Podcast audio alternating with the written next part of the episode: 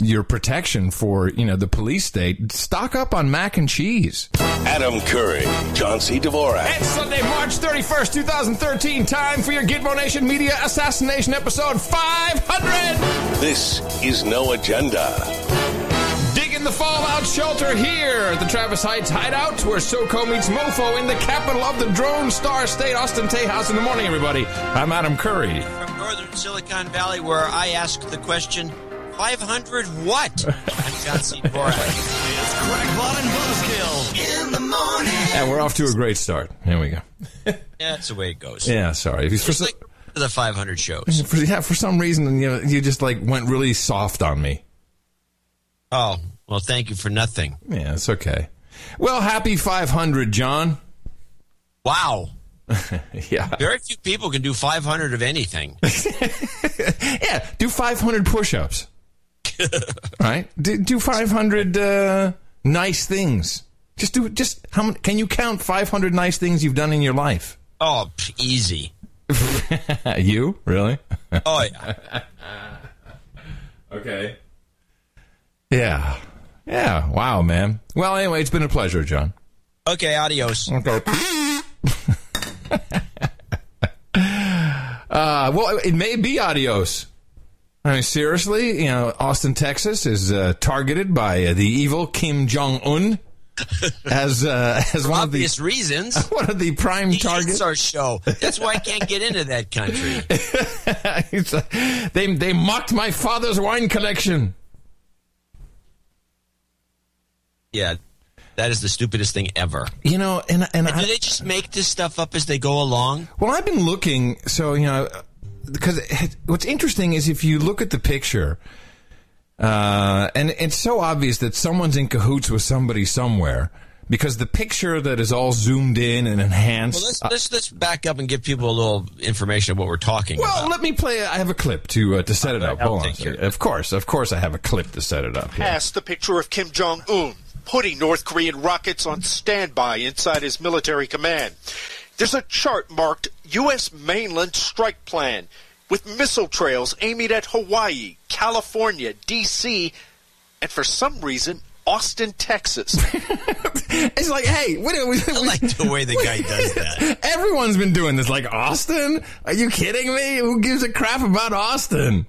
Even So though this this uh, I think the Austin thing was a code. Yeah. Whoever dreamed this thing up, and they put that little. That's a that's a, a, a little piece of humor. I'm sure they were chewed out for it. By the way. Well, it, it's obvious. We know that there's a couple things going on in Austin. We know that every single major military or intelligence dude who's retired lives in Austin. So I'm thinking that's, you know, Stratfor is in Austin. It's like this is a big intelligence town. It's quiet, but this is the intelligence town. So I think that That's that, why you're there. Yeah. Thank you. Yeah. Oh, yeah. That's why I was so attracted to the old intelligence dudes. yeah. That's what it was. Exactly.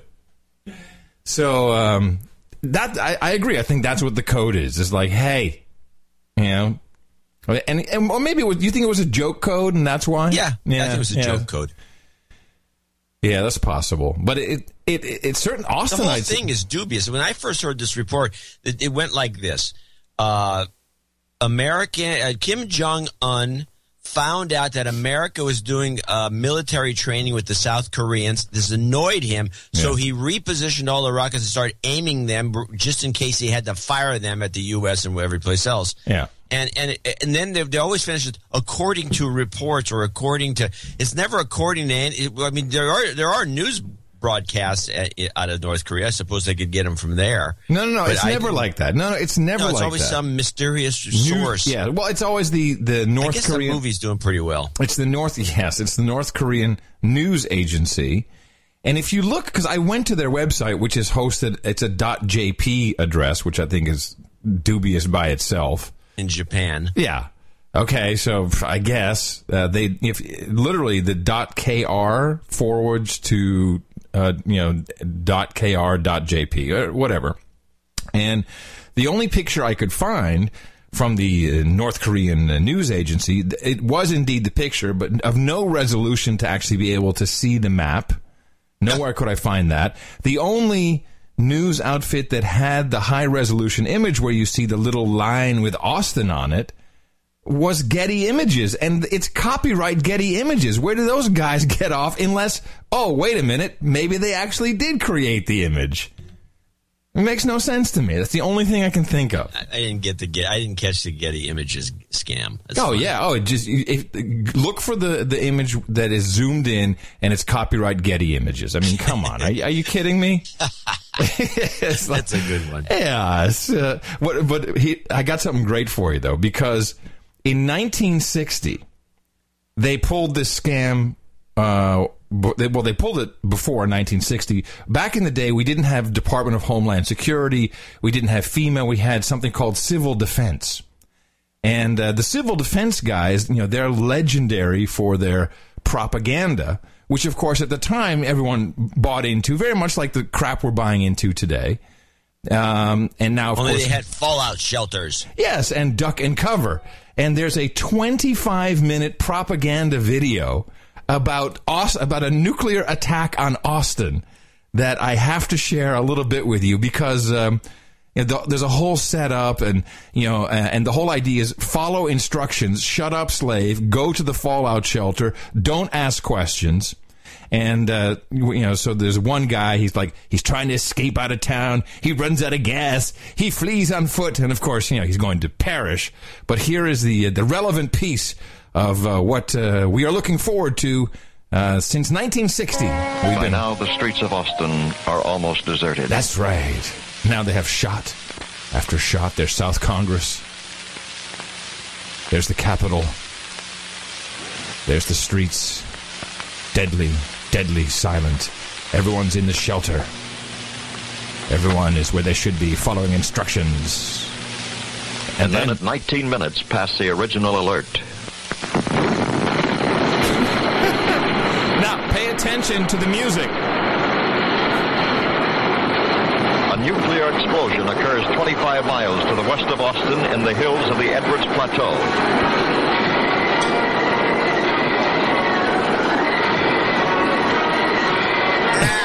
wait, wait, wait! Listen to the music.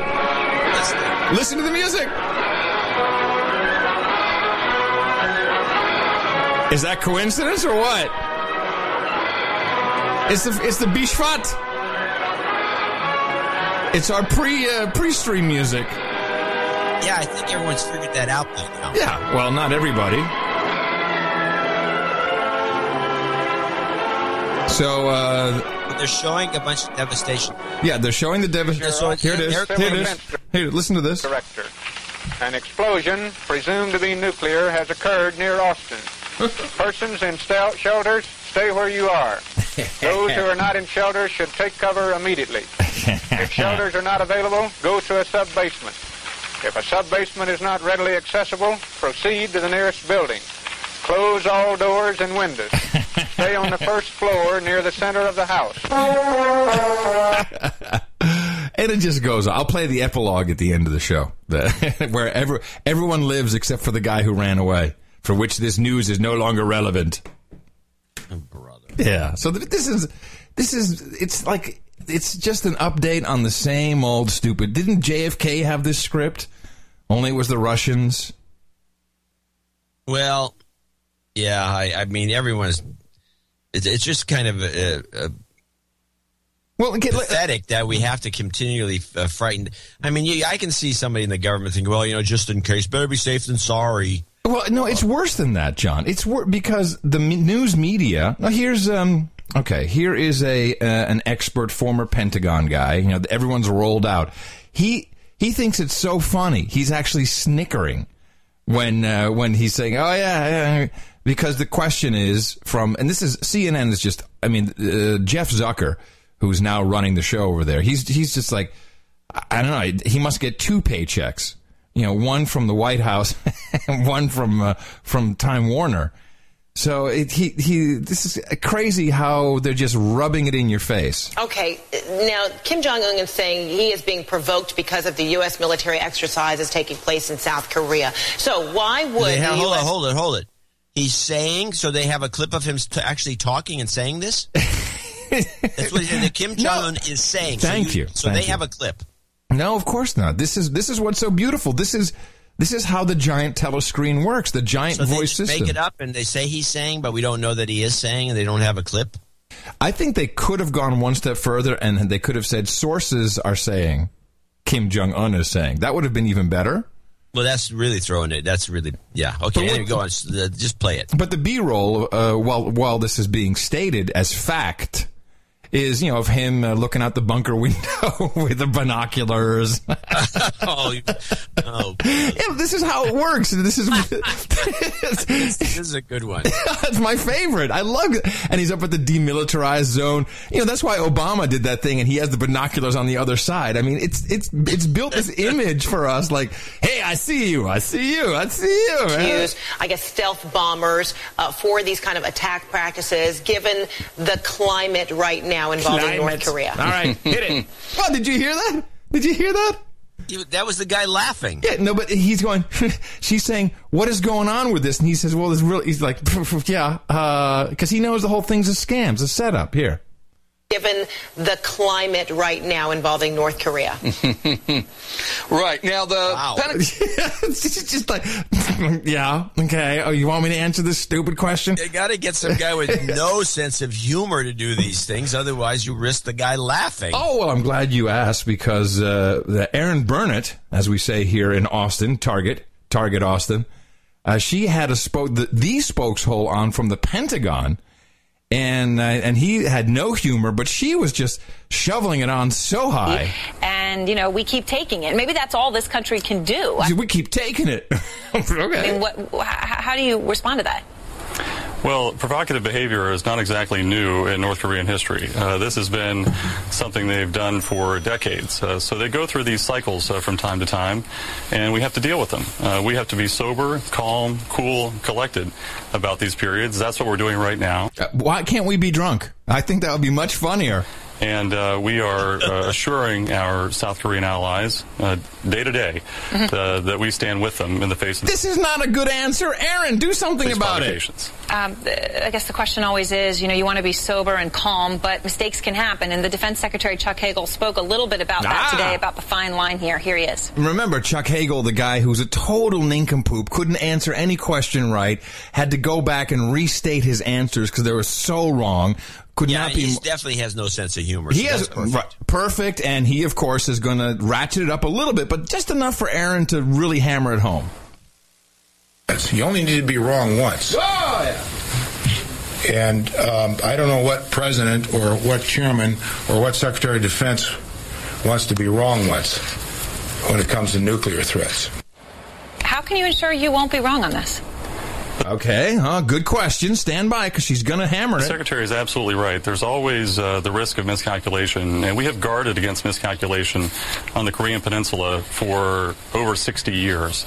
And the Secretary and the Chairman of the Joint Chiefs of Staff, it's their job to ensure that our military is res- prepared. Okay, so now I'm Jeff Zucker. I'm the new head of programming at CNN. Uh, I'm in the control booth, and this is boring me to tears now. Like, uh, so I'm going to talk into Erin's IFB, um, which is the little earpiece she has in. What does that stand for again, IFB? I used to know. We used to know that stuff, didn't we? Uh, Inter, Yeah, we- we- inter it- fold, it's like intercom foldback, I think is what Something, it is. something, yeah. it's something crazy. I'll look it up. All right, all right, so, okay. Uh, Erin, Erin, To respond to any Erin, threat Erin. or contingency. Dirty nukes, we are. dirty we hope nukes. to avoid miscalculation. Come on, Erin, we we've got to uh, scare the people. Koreans simply need to dial Citizens are bored of this crap. So, you know, some people have said, well, of course, there's actually bombing the United States, and they don't yet have the capability to do that with a nuclear warhead.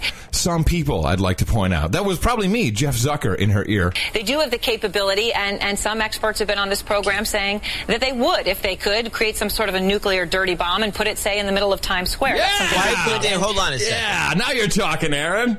Yeah, that's giving it to her. what would be the point of this? They- to scare you. By the way, IFB stands for Independent Fashion Blogger. Oh. oh, no, no, I'm sorry. It is interruptible fold back. I had the fold back part right. Interruptible. That's for, that's when they, I think when we still had tubes. We had tubes. We had the interruptible fold back. Idiot. Hey, I'll call you on the interruptible foldback. What? How far we've come from from that to Skype, eh? oh man, and and and both of us have witnessed those technologies in our lifetime. I still have a custom made IFB. I have one somewhere. I- Yeah, where they mold your ear. I keep it just in case. yeah, yeah, wishful thinking. I have my own IFB. You do. You have your own. You have to use the sleazy one they provide you at the studio. I used to do that too. It's like, oh, um, I have my own IFB. I'd like to. and the audio guy was like, really? Oh, know, actually, audio guys appreciate that stuff. It's Mm. less work for them. Mm. I had an audio guy tell me once, not to get out completely off the subject with inside baseball, but he said it would be really cool if you brought your own lapel mic. Yeah. And you told the guy what your notch was. Oh, your notch filter. Nice. Very nice. Anyway, uh, th- th- this is the word that I've, I only uh, got one clip, but I could have clipped this a million times in the past two days. It's our favorite word. South Koreans have grown used to bellicose threats from across the border. Yeah, I'm telling everywhere. Everyone's using the term now, bellicose. Bellicose? Yeah, everyone's using the term bellicose. You you pay attention to it. That was bellicose. We talked about that. I, the, the president started this with bellicose. It's a part of the talking point. When someone uses that word, then you know it's a part of the talking point. Yeah. Yeah. Is the talking point. It's, that's all that it is. It's just one. It's one Well, they point. use the word bellicose, I think, because because it immediately conjures up the, the image of Kim Jong Un because he's got he's a big He's a guy big belly. with a big belly. So I, I went looking to see. Um, I was trying to find out more about uh, the North Korean news agency, and I'm on their site, and I see that um, Dennis Rodman was there, but he was not alone. See, this was not reported properly. He was there with the Harlem Globetrotters. Oh, I didn't know he brought the Globetrotters with him. Yeah. That's a lot of people. and this was underreported to say the least. And I'm like, because you know, you have a great thesis that uh, you know, after we listen to my uncle Don, who we think is right, it's ju- they, they just want to be a part of society, the global society, which includes like not being told to shut up, slave, and stand in the corner. And uh, and you know they want peace. They want peace. He wants the armistice. He says he wants to get this war over with, which Yes. has never been Discussed, right. And and we won't even talk to him about it. Oh, we can't do that. We go. Oh, it'd be beneath us to talk to him. yeah, can't there's a talk million bunch of. What is the deal going at that? So actually, one of the reasons I'd like to go there and, and ask the North Koreans what is what is the problem? What's the hang up? What is why are we conti- Why are we the USA making this stretching this thing out forever? Well, here's what's interesting. Is there oil up there that we want to get hold of, or what? Well, your thesis was probably, by the way, your thesis was that uh, North Korea wants to uh, be a tourist destination. Yeah, no, I, I still believe that. Well, who owns a majority stake in the Harlem Globetrotters? Ah, that big uh, Live Nation or one of these big uh, tourist guys. Them and Disney. Disney. Disney. Disney Parks, Disneyland, Disneyland, North Korea, baby. Put it in the book. Put it in the book. Put yeah, it I'm in- still waiting for the hostage crisis with the in Israel. Oh, oh, we're going to be like that? Okay. Oh, okay, I'm How sorry. I don't want you to start calling me out either. How about Nelson Mandela dying at New Year's? But- or Bush or Bush? well, I'll tell you what. The, the, or they, Bush. put the they put the plug back into Bush. because they thought Hillary was going to kick it, and Bush wanted to see that. He didn't. He, so they got they got the guy plugged in again. So he's going to go for a while. They need the moment. well, here. So here. Here's Hey, what I. George, it's been a while. Pull. He, so um, yeah. By the way, Disneyland in North Korea is not much of a stretch. I mean, it makes nothing but sense. It does, The doesn't it? Love that sort Of of course, of course. I'm telling you. I'm, I mean, I'm not really joking. It. Why no, else? I- it makes. I, you- I, I'm a- I, I, I would sign on to that prediction. who uh, who owns Vice Corporation? By the way, you know, Oh, Vice. they're independent. They're completely independent. You sure? I'm pretty sure, yeah. yeah, no one's independent anymore. Well, I think us. these guys are pretty. In, that, that's why you don't see them blended in much with anything, with any coverage.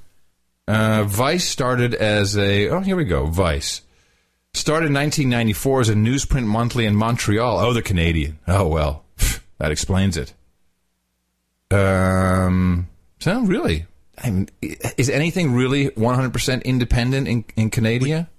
Yeah. We're independent too, by the way. Yeah, but how do they make money? I have no idea.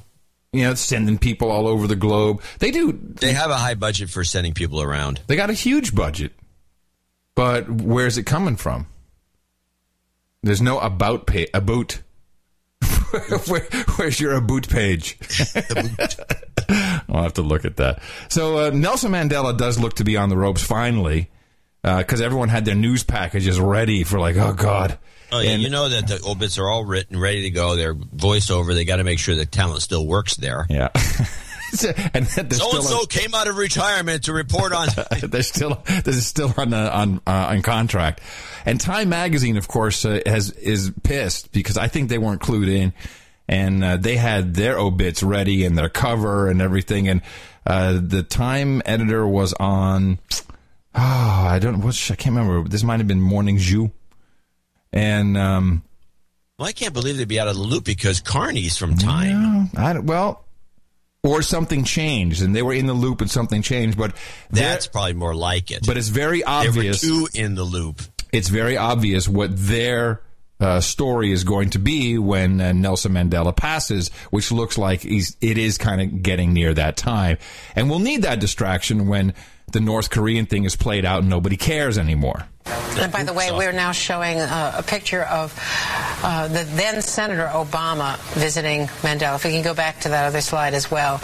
Um, that was a picture from 2005 when Senator Obama visited Mandela, already frail. And you can Yes. imagine the role that Mandela played just in the, uh, the imagination of a young Barack Obama and, you know, all of his generation. But continue, Rick. Mhm. And I think, uh, you know, there are similarities between President Obama and Nelson Mandela Uh-huh. in, in terms of their temperament. Oh yeah, oh yeah. No, that's what we're gonna get. We're- Obama's in jail in prison uh, in South Africa. South Africa. and he comes from some some tribe there. Is it, well, maybe that's true. Yeah. By the way, did you see? God, I've, I've, I, let me just bring that up for a second. Um, one of our, uh, who shall go unnamed, one of our uh, producers in Finland sent me sent me a test paper from his, uh, I think, twelve year old, um, who was in Finnish school, but they have English lessons. And uh, hold on a second, let me, because I tweeted it. Let me just bring up the. Uh, uh, bring up the image. He sent me the actual image of a test, and it was. Oh, here we go. I got And. Mandela's ninety four. Now, it's, it's it's that's a nice age. All right, so here is um, questions about the USA and Canada, and it's multiple choice. And uh, so here's question number one: The capital of the USA is uh, A. New York, B. Washington D.C., C. Chicago.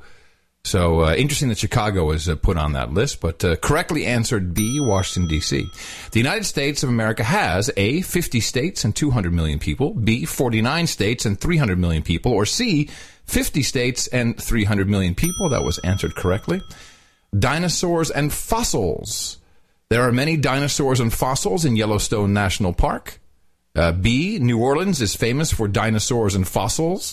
I think hookers and blow was, was Yeah, I think crossed true. off. And C, many dinosaur bones and fossils were found in North America. That would be the correct answer. But here's where it gets interesting. Number five, Barack Obama. A, when Barry was a boy, he lived in Kenya. B, Barry was born in Indonesia. C, as a boy, Barry lived in Hawaii. So this is like really So they're propagating the the uh, the birther memes. Not- well, and the, this kid actually circled A when Barry was a boy. He lived in Kenya. That's how deep it goes. That's how deep. But, but but his name is what is it? It's the kid's isn't a, a known fact that his name is Barry Soetoro? Apparently. and because it's, it's like when did he become Barack?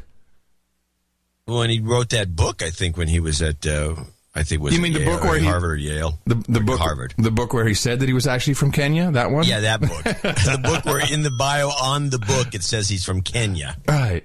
But I found that fascinating. A, that that is a question. and B that the an- that the kid answered it at Kenya.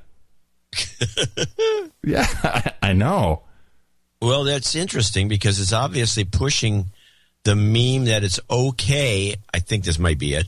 It's okay to be uh, to be uh, a, a ruler out, uh, not born in the United States. Uh, this may be some globalist kind of agenda or some Could one be. world government thing. We don't know. But it seems that though this is entrenched, or it wouldn't be showing up in Finland exactly that way. Isn't that nutty that, it, that that that's in Finland, man? Yeah, it's just a you know. Hmm. Well, Well, me- me- we must make a note. yeah, we should. Let me say this. In the morning to you, John C. Dvorak. in the morning to you, Adam Curry. In the morning to all ships at sea, boots on the ground, feet in the air, and subs in the water, and all the dames and knights out there. Yeah. Yeah, exactly like that. And everybody in the chat room, noagendastream.com, noagendachat.net. We are very proud to have been serving you for 500 episodes. Thank you to our artists who uh, have uh, been there uh, almost, I think, from day one, in fact. And we want to thank Jay Young for creating the art for episode 499er. Uh, be very excited to see um, uh, uh, the artwork is going to be for 500. I'm sure there will be a lot. You can always check it out at noagendaartgenerator.com. And I got an email before we get into thanking our uh, producers for the program today. John, I was very excited to see an email from Molly Wood. And uh, she says, Hello, Adam and John. I just wanted to say congratulations on the 500th episode to you and John. You are awesome. I'm looking forward to the next 500. I've attached this naked picture of myself for the occasion. Well, the naked picture's nice. Oh darn, she says. I guess I must have forgotten the attachment. Oh well. Oh yeah. Uh, so uh, so this is our this is the level of celebrityhood that That's we have it. coming in. to congratulate us for doing 500 shows. That's it. We have a. We didn't get a note from Clooney. Let me check. Maybe I missed something in the email. Let me see. Uh, brain doctor guy. I'm taking your wife. No, oh, that's not it. that was a hit on the market, by the way. Because now we've we everyone's listening now at the Austin market. Herschel is our meat guy. Good. Yeah, oh yeah. The market guys, it's good to have that, that kind of listenership. Actually, we they, they were more valuable than Clooney. Thank you. They also they hand out our CDs now. Ms. Mickey is like putting stacks of no agenda CDs on everyone's stall. Good. Texas Yeah. is a good place to have a, a strong hold of listeners. That's correct. Because Maybe uh, Bobby will come by and pick up a CD. he won't steal my wife, though. That's for sure. well, it seems unlikely. So let's thank a few people that uh, were, will be the executive producers and associate executive producers for show 500. I have a few notes to read, which are on, and you know they're real because they're on paper. Yep. Uh, Sir A.J. Rystad uh, uh, with five hundred dollars, actually five oh five. He did it. You know how we're going to give a, a, a this is I think he did two. I think he did five hundred. well, no, he did a a three 50. thirty three too, but he did a five oh five. That was so. He's also going to be the executive producer of show five oh five. Yeah, well, you know right how we had the, the doubles, so he, he doubled forward instead of backwards. Oh, okay. Get Good. it? Yeah, I got He it. Love it. He, Love it. He he's playing with this space time continuum. Don't do that too often, AJ. No, no, it's going to ruin everything. Anyway, he says uh, this contribution uh, will allow the two of you to confer upon me a baronet, bar, baronetcy. According to the Book of Knowledge, all baronetcies, which is baronetcies, are distinguished by having a territorial designation. I therefore claim the entire Treasure Valley in the state of Ohio as my baronetcy. Okay, so Baronet AJ Rystad. That was not on my on my titles uh, list, by the way. No, no, just Got it. because, Just because I have the note and Okay. uh, JC never got. And so he will be uh, Baronet of. I'm sorry, the state of Ohio. No, the entire Treasure Valley. Oh, tre- thank you, Treasure Valley, Ohio. I believe that's a that's a lava flow that is just a rock hard is useless. That's okay. It's okay. Someone's got to look after it. and he also says a separate donation of thirty three thirty three for my night pin. Nice. So whenever it happens, he says. Thank you very much. No hurry, he says. Thank you, Baronet Rystad. Yeah, that baronet. Anyway, Adam Smith in Calgary, Alberta is a five hundred dollar uh, producer, executive producer. ITM Abdullah and Jabin Jabari, longtime listeners, first time donors. My brother in law Mac hit me in the mouth about a year ago. Now I'm a faithful listener. You can put in the red book that we will be knights by the end of the year. Please split the donation between the two of us. You can do your own accounting uh, if you don't mind, uh, Adam. That's one of our rules. And he'd like to get a mac and cheese uh, karma. So, so ma- minimum wage mac and cheese karma. No, Keep no, up the great work. Okay, we can do that. Minimum wage. The mac and cheese life. Mac and Cheese by Ayn Rand. You've got karma. Hey. Uh, we now we have some anonymous donors, an anonymous from an anonymous parts unknown area 500, and an anonymous from Alexandria, Virginia for 500, who says he, he says he works with he's in the government industrial complex Yeah, and he's think? got things to tell us. Bring it on. We love it. PGP encrypted email that'll hold for at least a day. if that, Ralph uh, Nellison, Sir Ra- Sir Rolf, Rolf, Ralph, R A L F, in Aachen. Aachen, Deutschland. This is the most boring donation ever. I'm not even drunk. Congratulations, Sir Ralph, on way to Baron. Thank you, Sir Ralph. And that's 500. Uh, then we got uh, Sir Beer Geek, 500. Uh, he was hoping it would arrive in time. It did. I am Sir Beer Geek. Congratulations on the show 500 the, of the most assidi- assiduously divine podcast in the universe. I don't use the podcast to amuse myself while commuting because I have retired. I'm now living the dream of just getting by. Woo! I do use no agenda as an incentive to get me to exercise. My reward for getting out this is my reward for getting outside and walking is to tune to the No Agenda podcast during my ambulation. It's a good incentive. I wonder if he drives a velocipede. Uh, it's a good incentive. I have only simple a simple request: a shot at karma to find some ammo. Uh, yeah. So go to the range. Yes, I'm one of those gun nuts. Followed by little girl. Yay. Yeah, it's crazy. There's no ammo to be had. Yeah, you had to buy. Yeah, you had to anticipate. No, it's all the crazy guys. They got it all. Adam Lanza. No, no, the government bought it all. Uh, yeah, really? You've been listening to much, too much Alex Jones, my friend. No, this, the government bought a lot of ammo, Uh, I have a clip about and that. I don't listen to any Alex Jones. I have a clip about that in a moment.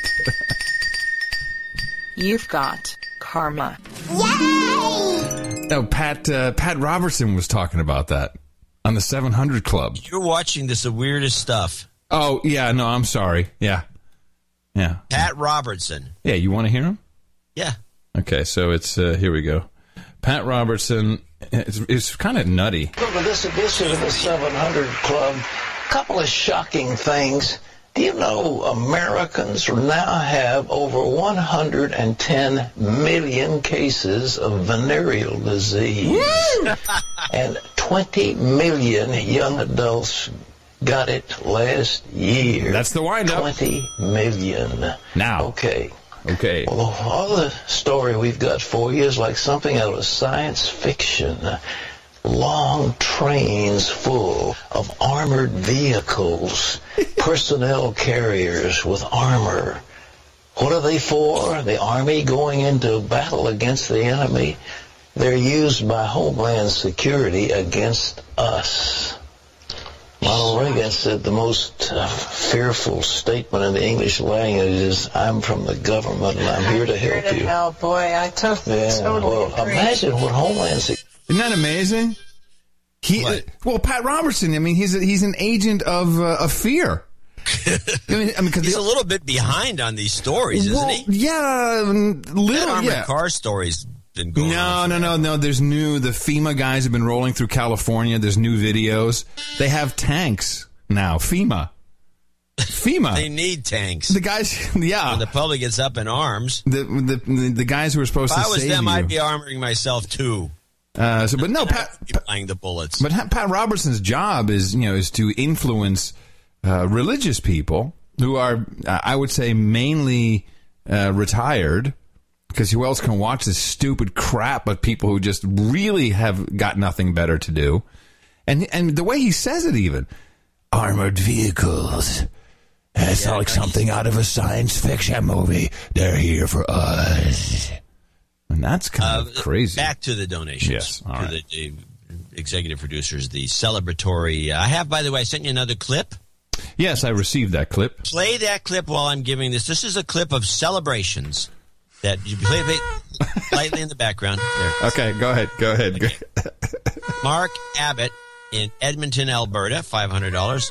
Longtime burner, first burner, longtime boner, first time donor. Thought I'd value for value. I'd show value for value by giving my support. I'd like to give karma for any road trips you do this year. If you do make it to Western Canada, I'll finish off my knighthood in person. Great hair. Hope you win, Scruncher. All right, here's some karma for you. Thank you, Mark. Appreciate it. You've got karma.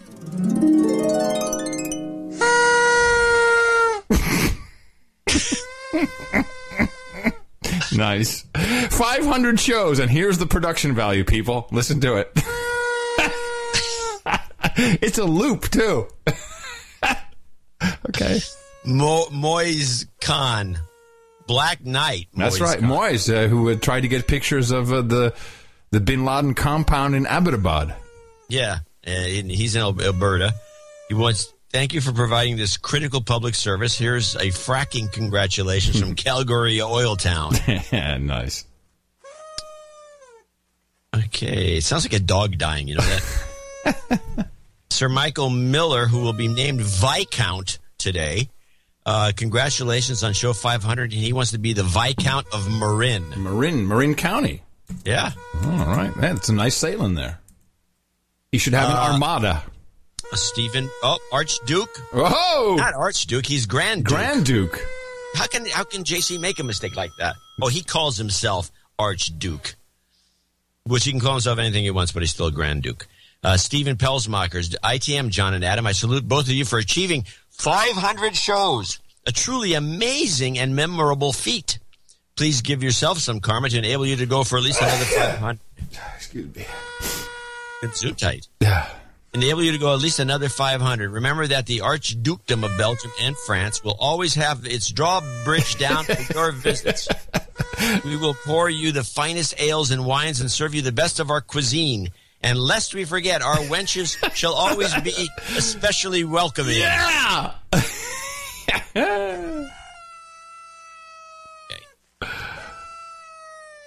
So Bashir Osman in Harrow, Middlesex 500 without comment, I think. Let me see if I got it.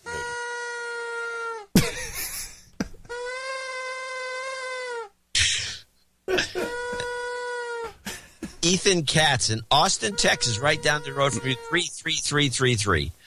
Love you guys on the show. Here's some too big to fail cash straight from Wall Street. John, I used to carry around a computer shop in my backpack in the ninth grade. Perhaps this is why I was a virgin until 18. Hey! Anywho, keep up the good work, and uh, can I get some generic karma to keep uh, good times rolling as I recover from an eight-year marriage, living in a new single life, the new single life in Austin, Texas, the best city for the best podcast in the universe. Yeah. Hey, right on, Ethan. We should hang out and partay. You've karma. David Mertens in o- Edmond, Oklahoma, 33333. I had to get a donation in for show 500. Listen for eight months and can't be a cheap ass anymore. Keep up the good work. Can I get a science LGY karma? Uh, does he mean uh, just the regular science? I guess. No, we- the Kiki science, I think. Oh well, well, that's debatable. Yeah, that's different. You have to, but I would, if it was, if I was him, that's what I'd want. Okay. Uh, hold on a second. Shut up already. It's science. You've got karma. Yay! now you have a bunch of three three three one three one threes uh, to help us celebrate show 500 on this Easter 2013. David McGee, uh, Pittsburgh, Pennsylvania. Dave in Pittsburgh, 313. Sir Rick, uh, 313. Screw PayPal, he says, and that's his only message because he sent a check. Uh, Daniel Miller, Knoxville, Tennessee, 31313. He needs some karma. You got it? You've got karma. Remco Van Dyke. Very Uh, good.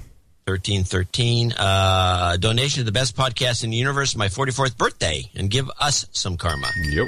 I think you um You've got karma. you skipped over uh, David Daniel McGee's. Miller. You skipped over David McGee's note. I don't know if that was on purpose. Oh, Well, I would have the note here then. Hold on. Uh, no, it's. Uh, uh, I don't have anything here. It after just says- giving up mass media six years ago for better health and intelligence, instead relying on friends, blogs, and podcasts as a filter for what's important, I had, s- I'd since tried a few news review type podcasts, albeit unsuccessfully. Oh, right. Yeah. a I few months ago, producer Michael Dunn hit me in the mouth before I had my first NA show listen. I thought it might be like NPR on the media. I was way off. The so called media scrutiny effort of our national treasure is rubbish compared to the top notch media deconstruction of the No Agenda show. And he gave us uh, value for the uh, valuable insights, and that is uh, 31313 from a 33 year old. Uh, an anonymous came in from uh, Arnold, Maryland, and you'll probably guess why. Mm-hmm. Thank you guys for all you do. Ho- you need some house buying karma. Yep. I hear you. You've got karma. Sa- Sam Menner, uh, Box Hill, uh, Australia. This he'll be associate executive producer at two six nine six nine. Karma to Maynard. Oh. Uh, his podcast, Let Me to Yours. Hope it leads to hearing more from Maynard down here in Australia. Hey, you get you know anybody needs to look up Maynard stuff because Maynard is he's walking the. T- he, I mean, we're out there and we can do anything we want, but he actually has a job with. Uh, He has a job with, he's like- trying to. Yeah, he's trying to keep with with ABC, the Australian Broadcast Well, I think he Corporation. left ABC, didn't he? No, I think he's still hanging on by by his fingernails or his eyelids or something. Huh. Yeah, no, I think he's uh, regardless. He's really slick. I mean, he He's- is yeah, a, he- a yeah. very uh, high end. It's the only way to describe it is a high end broadcast outlet style media guy, and it's very hard to achieve uh, that.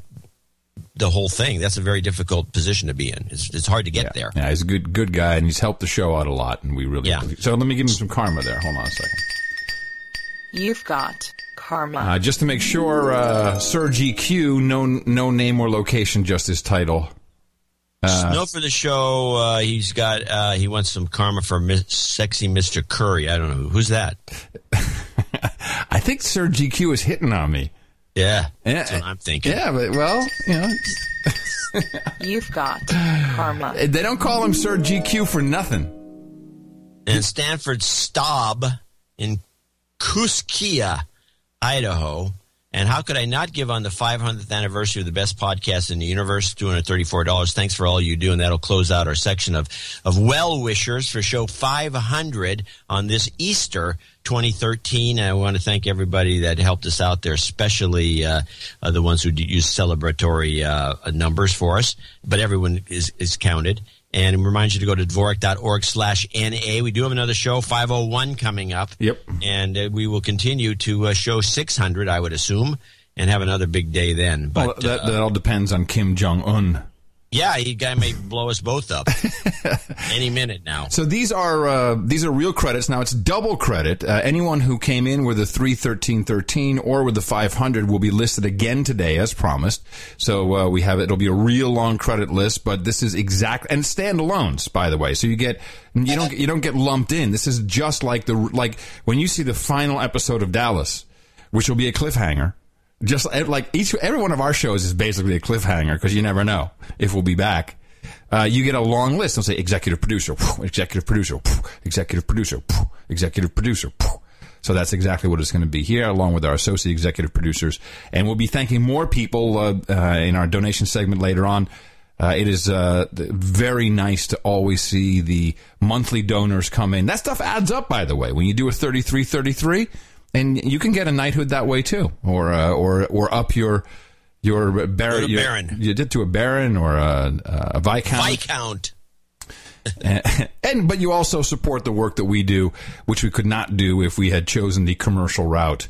Uh, and I'll just say, just on that note, briefly, yesterday um, um, we went to the market, of course, and uh, after that we had uh, um, we had uh, some coffee at the Halcyon. I'm always waiting to be ambushed there. I mean, it'll be so easy. You might as well just paint a drone target on the roof of Halcyon because that's where I am. You can set your clock by it. And um, there uh, in the corner was the Infowars magazine. Uh, And I'm pick like, it up and yeah. tear it up and yell, "Death to Satan!" yeah. How did you know? I picked no, but I picked it. Man, it's one big ad. It's crazy. It's seas and water oh. purification, Oh, no, there's gold. whole packages of shortwave radio with your storable foods, with your seeds, with your water filter, with your gold. Oh, yeah, very low on content. Skateboard decks. Okay, that was kind of cool. We need those. No agenda skateboard deck. I don't know what a skateboard deck is. That's basically the skateboard without the trucks, without the wheels. Oh, It's just a wood. You can't go very fast on those. All right, you can always go out and do what we need is propagating our formula properly. Our formula is this. We go out, we hit people in the mouth.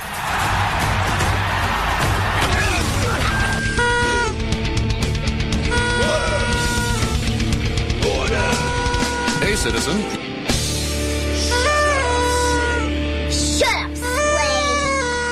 All right. Good work on that. I was hoping one of us would produce something at least. Oh yeah. Well, I do have something. So we're on show 500. We do have to do a little retrospective action, and I want to discuss a couple of things that I, I think people, the newer listeners, if we go back five years, let's say, Wow. Do we have to? yes, because I want to remind people of some of the stuff that we've done on this show that that was either overlooked or or nobody cared. I, I, actually in some situations I can't even understand. Uh, we didn't understand it then, and it's and and as time has gone by, it's uh, it's gotten even worse insofar as uh, you know what passes for news, what was news at the time, what, how we deconstructed it, and how it disappeared. Okay, let, let me just understand. I, let me let me understand your setup here. You're saying there are news items that have appeared over time over the past five years that we have certainly picked up on, discussed, and deconstructed, but real news and interesting events that were overlooked by the mainstream, purposely or not. Yeah. Okay. Now let's look at one of the the most interesting. I have uh, th- one, two, three of these I want to go over, but the most interesting one to me, uh, besides, and we'll go over the flu one in a minute, but the most interesting one to me was the crotch bomber. Now, I want to play. This is clip WTF three dash WTF. These all these the ones with the number 3 are mm-hmm. all this guy. Got it. So three WTF. This is the opening salvo. This was Candy Crowley on CNN, and this was the opening salvo. And I want to remind people what happened and how we discussed this. But just listen to this. People, I, you uh, also saw something strange happen uh, when all the uh, the man, the fire started, and everyone raced for him. Uh, what what was it that you observed? Well, as this was all going on, I just happened to look over, and about 10 seats ahead of me was, to the left hand side, was a man who had a camcorder, and he was filming the entire thing. So it was definitely a little out of the ordinary. I mean, I I don't know why. He was just, he was standing up, and we were supposed to be seated, and he was filming it. So. We, we ought to just uh, tell everybody that, that Jeanne Meserve has reported tonight that the FBI says it has analyzed a, a number of videotapes that were shot by passengers on that flight, and none has proven particularly useful to the investigation. Nonetheless, there's a lot of commotion and someone is filming it, although in this day and age, I suppose we probably shouldn't be too surprised since everything shows Right. up somewhere eventually. Yeah, but it was an IMAX camera, Candy. That was that was the problem. It was a red, the a red camera. And if you remember this event, right after they landed, they took all the passengers one by one into a giant warehouse. That's right, and, and we thought that they were going to kill them. Well, I think that may have been what they were going to do if uh, you know if it, if they'd gone right. I mean, who knows what, what what the plan was? But they took him in there. I don't know if they gave him national security letters. We never heard from anybody again after that. The whole thing was kind of let to rest, let the media well, take over. Well, there was, you know, there was the lawsuit, and the lawyers who were on the plane who saw uh, who saw the agent uh, help this guy board the plane without a passport in Amsterdam. There Right. was a whole lawsuit about that, and that was uh, I don't know. I mean, is that lawyer still alive? I don't know. I mean, that's the point. That's what I'm trying to make. We we spot these things early. People have to remember that they happened, and then they just they just no no. There's no follow up whatsoever because they just pull this thing, and then they they let they turn it into a propagandistic uh, uh, th- uh, you know, this was an attack and Well, all this- the rest. So play and- Obama. Obama here goes after. This is one of his little things to go after the CIA. When the whole thing was just a phony deal from the beginning. But here's Obama. It's been widely reported that the father of the suspect Oh, in the Christmas incident oh, I've forgotten about this. This is so good, John. How do you think we'll have one of these retrospectives on CNN this year? At the end of the year, will they do all this? This I don't think so. warned U.S. officials in Africa about his son's extremist views. It now appears that weeks ago, this information was passed to a component of our intelligence community, but was not effectively distributed so as to get the suspect's name on a no-fly list. There appears to be other deficiencies as well. No, man, and this is what started all the sharing, the sharing of information, and what got us the, the naked body scanners. Mm, yeah, that was good. Not good times. And then you have a, another level, take it to another level during the arguments. And I could have put a whole section together of everybody from O'Reilly and all these right wing guys and, and, and a lot of left wing guys saying how great torture was. But then we have the one of the biggest proponents of torture, which is Monica Crowley, and she leverages the crotch bomber with the most idiotic thing you can imagine. That is escalating the drone attacks in Afghanistan, Pakistan, and now Yemen. I've given him credit for that. But on the other hand, closing Gitmo, shutting down enhanced interrogation techniques like waterboarding, which could have extracted more information out of this Nigerian terrorist, those kinds of mixed signals actually, I think, are undermining the effort. Martin, but he hasn't. Drink, slave! Drink you! So, anyway, so she says that we could have gotten more information from this idiot who was a stage actor, apparently. Yeah. That I mean, it was just like, and of course, then she also talks about shutting down Gitmo, which I have a lot of clips. Oh, these shutting down. Git- He doesn't. Hey, hey, he didn't shut down Gitmo, you idiots. Can we? Um, do you want to sp- space these out over the show so we get some some actual stuff in, or do you want to do all? Do you have like a one big uh, wad you want to blow on us here? I would like to get two, two out, and then we'll come back to it after the uh, the other segment. After Okay. the. Uh, All right. All right. Uh, I do want to get the swine flu out of the way. We have to remember this was f- almost five years ago. And we had a jingle for it. In fact, uh, here it is. This was indeed. This is even before I. This is around the time that I met Miss Mickey when I had the swine flu. Right. And we were discussing, we got really into it. You found some PowerPoints that showed that these drug companies are full of crap. Well, no, that, that that vaccinations, vaccines, which they're indemnified for, that's yeah, that's in all the PowerPoint presentations, the financial Right. presentations. This is how they're going to make their money. And the key to success was the getting lobbying the U.S. government to make them judge, you know, make them uh, not liable yeah. for any anything bad that happens. And so the news media cranked it up with all kinds of stuff. So to start with, I got three clips, and one of them is just weird. Which, but stop spreading germs was the classic. Okay. Oops. When it comes to fighting flu viruses like 2009 H1N1, there are several steps you can take. Wash your hands and get your flu shot. Regularly disinfect surfaces to reduce the spread of germs. And perhaps the most important step of all, talk to your friends about doing the same. Instead of spreading flu viruses like 2009 H1N1, let's help spread protection. Oh, I hadn't heard that one. I don't think we played that one on the show. I think we did. Whatever the case, it was like all the advertisers were in on board. It was always 2009 H1N1. It wasn't like No, of course not. No, because we had to upgrade and we had, it. and the reason we got on this, and I want to remind people we do this too, is that we noticed that the World Health Organization had changed the definition of pandemic. That's right. Specifically for this scam that was coming in out of the blue. Was a, are you doing this from? You got you have notes, don't you? You're not doing this no, from no. I just uh, I, No, I listened to a lot of clips. You're amazing. Anyway, so that, and then we had this woman that was running the H, uh, WHO who was this idiot Cho- woman from Cho? Hong Kong. Was it Cho? Uh, it's Cho or Cha or something, but Yeah. she spoke like Miss Swan on the old. Uh, What happened to her? I'm going to look her up Miss Swan? Uh, no, not her. No, no, no. Wilsworth. Uh, I think it was Cho. What happened to her? Where did she go? I don't know. She disappeared. I think Mm-hmm, mm-hmm. probably. In, anyway, and, so and, and we found out that uh, that some of the researchers who had uh, looked at the pandemic, you know, were on board with the vaccine companies. Remember that? Oh yeah, they were all. This thing, this is the most one of the most corrupt examples of what's wrong with the news media uh, and the and the country at large. Uh, I've ever seen. It was just, it was like, it was, it was a, it was like putting a, uh, it's like playing professional baseball with a T. Chan. Just put the baseball of Chan, right? So let's play number two. Now, so the news media got in on this, and they had to, you know, do some, uh, some. So we got swine flu masks boosters. Today, State School Chief Jack O'Connell announced that two federal grants are paying for 23 million masks and gloves for California schools.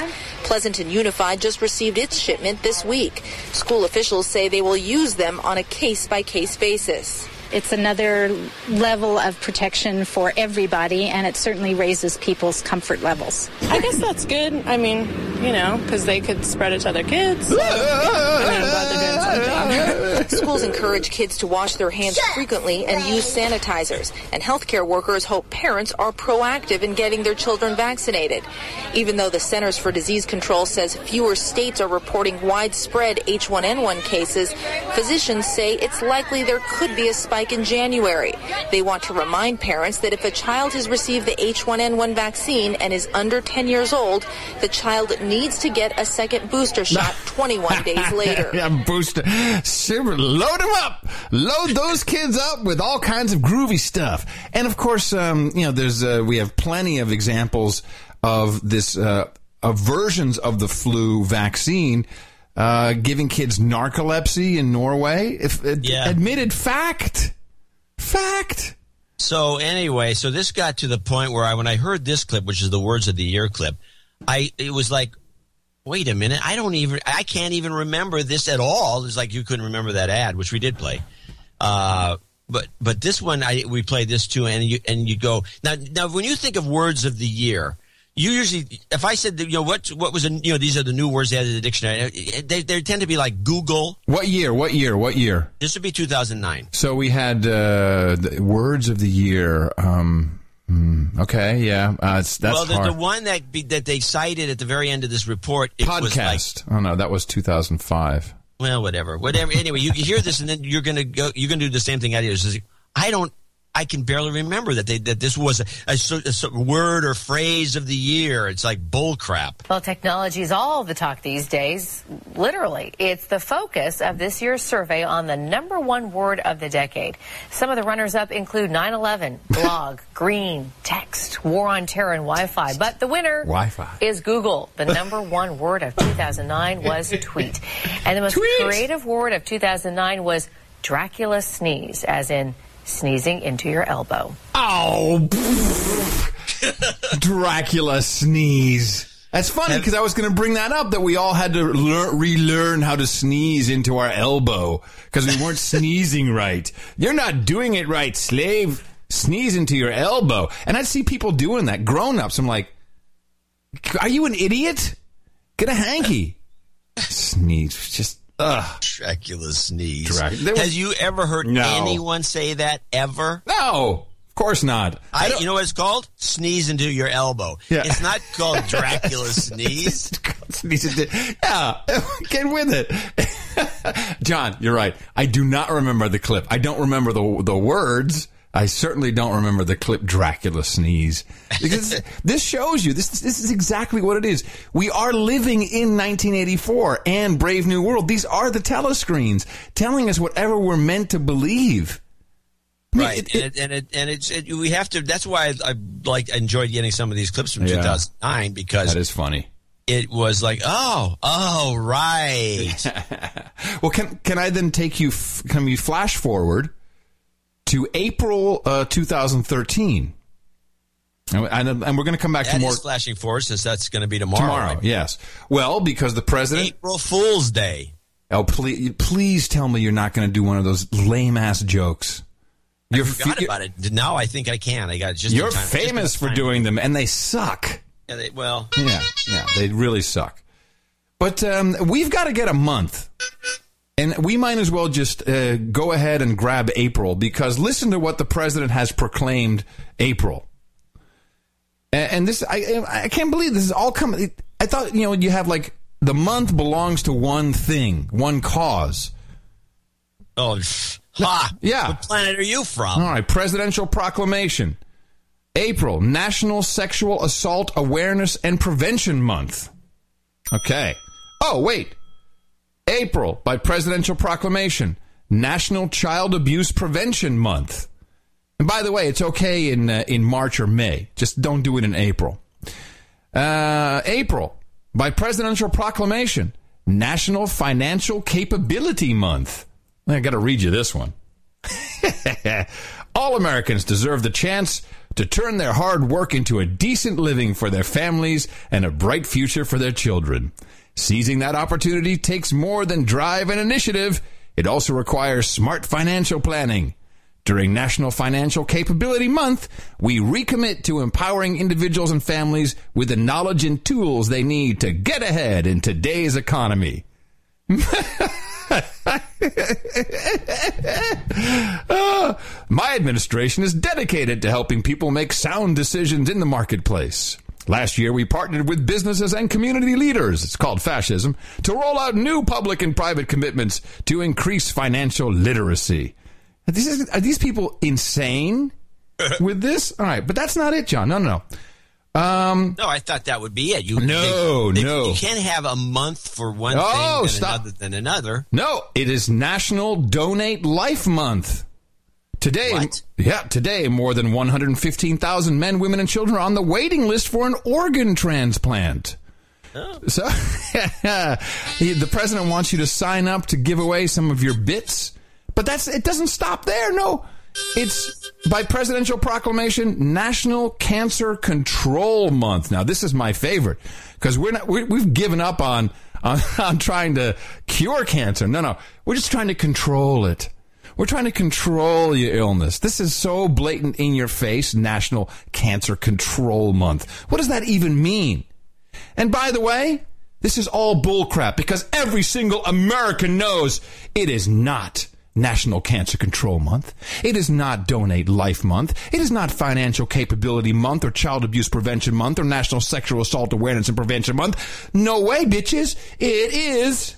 Welcome to Spikes Ford Truck Month. Ram Truck Month reminds us that focus and dedication. It's Truck Month at Toyota of Northwest Arkansas. With discounts so big, think how low your payments will be. Get eight grand off. That's right. It's Truck Month. Probably more truck month than the other ones. But it's Ford Truck Month, or is it Ram Truck Month, or is it Toyota Truck Month? well, if it's truck month, what difference does it No, make? because they're all claiming it's their own truck month. Oh. Hmm. So, uh, is there, you know, if you wanted to take this to an extreme, you could do the weeks. He, week 25 is. they have like tons and tons of these weeks, of this and weeks I don't think the that. president does weeks. I think he only does months. No, the president only, yeah, but they, they do weeks and the states do weeks. It's a lot of weeks. And that, a lot, they get read into the congressional record. they do. Really? Yeah. And days do too, specific days. Hey, did you hear about this uh, this blow up about the TED videos?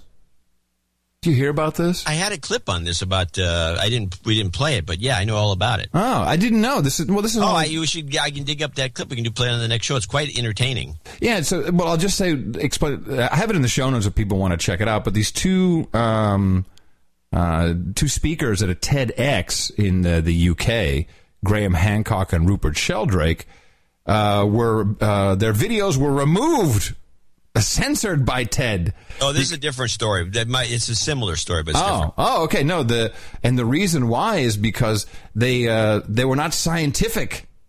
It was pseudoscience. That's what all TED is. Is pseudoscience. thank, you. That's exactly what Ms. Mickey said. But so, you know, one guy's like, he was talking about, he did some research into uh, intuition and consciousness. And um, he was saying that, you know, uh, it, it appears that uh, animals and humans can feel when they're being watched, which probably comes from predatory. Uh, you know, the, you know, you can feel if a predator is watching, and Right. if you have four people calling you, a human being can accurately predict who's calling forty-five percent of the time, which is Uh, above chance. yeah, I do that. Right. So, but this, of course, does not compute with scientists. So, uh, because of this, these videos were flagged, and uh, and and now all this stuff about Oh, TED there's, is. there's some other reason for this because they TED dead now. There's something well, else no, going on. well, he- I think I think there's. Um, First of all, anyone could start one of these. I mean, but TED has the brand. But I th- also think, John, that TED has gone overboard. They've become a cult. There yeah, was- I got to play. I will have to dig up that clip and play it uh, in the next show that I have. It was one of the was- guys who was kicked out. Yeah, no, is that the guy who was on Joe Rogan? Yeah, Yeah, that was. I saw that that interview. I have it in the show notes, like 15 minutes, and he had to. They had to stay in the in the Yeah, Hyatt with down. with a partner for a week, and he couldn't leave. And Yeah, he was- right. you had to stay with somebody in a hotel. The whole thing was it was annoying, and, and you got paid nothing. Which Zero, was the thing yeah. that one of the people said, "Why don't you go do speak? Try to get the TED speech." And I know Chris Anderson, and I probably could, uh, but I don't really have anything to say. Ted Anderson. He sounds like a jerk. Chris Anderson. Chris Anderson. Whatever. Ted. He's Ted Anderson. Ted Anderson. Ted Anderson. I named the show after himself. so, That's uh, such a jerk. He named he named the whole thing after him. but I think it's a bad policy to speak for free. Of course, Unless it's you're a doing bad it to policy. a charity or it's a friend of yours and it's something you know you're trying to help with. But generally speaking, it's just it's cheapens the whole brand for everybody. It's terrible. Oh, but so that was, and this this kid was supposed to be um, a TED fellow, and Yeah, he right. and, and he got his inf- in his information packet. It, it had instructions on how to how to talk to a billionaire.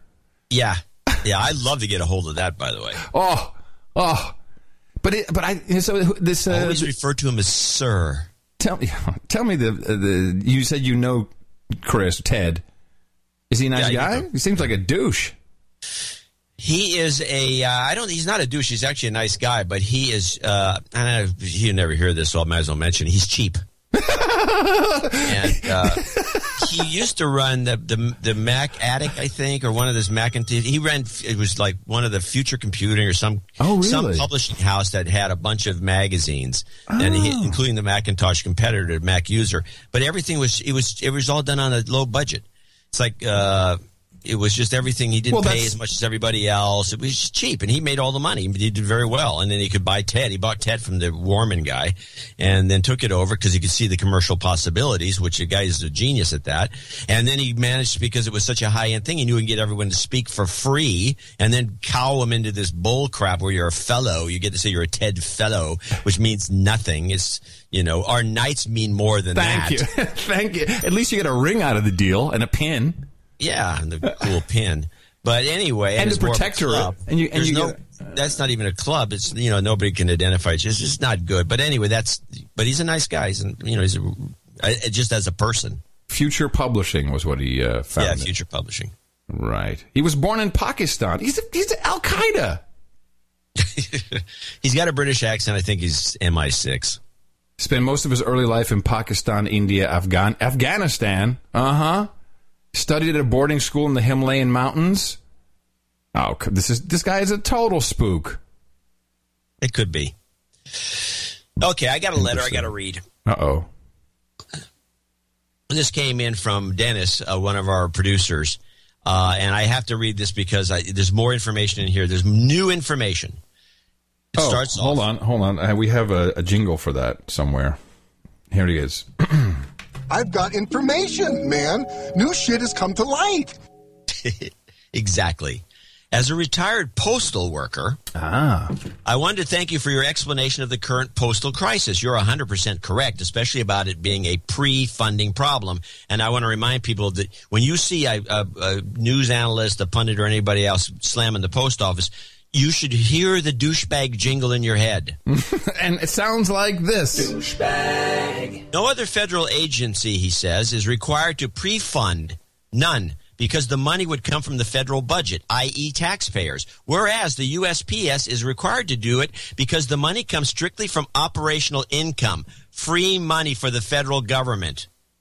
No private corporation is required to do it because it would cripple the economy. Many people still do not understand that the Postal Service receives no taxpayer money.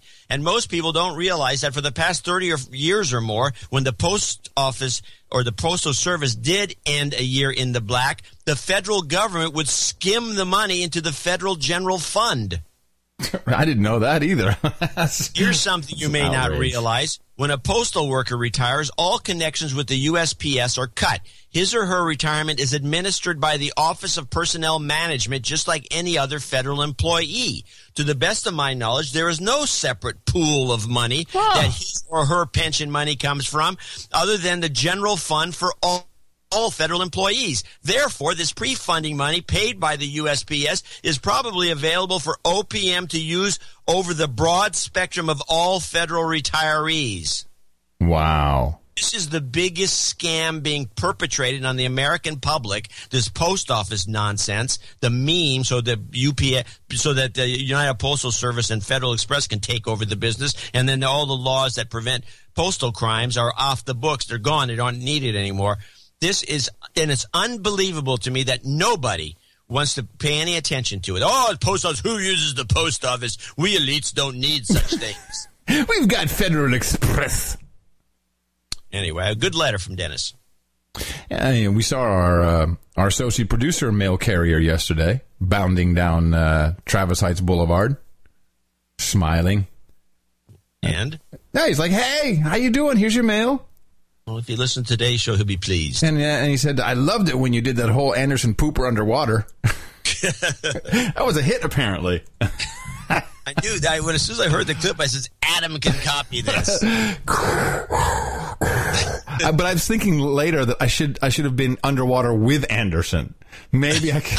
I could, I could, some, I, I could piece together a bunch of little, I bet you I talking could, to him. I bet you I could be doing a little interview with Anderson So what do underwater. you think of that crocodile there, Anderson? What do you think of that croc? I can almost touch him. stop, stop, stop. We should not be doing this.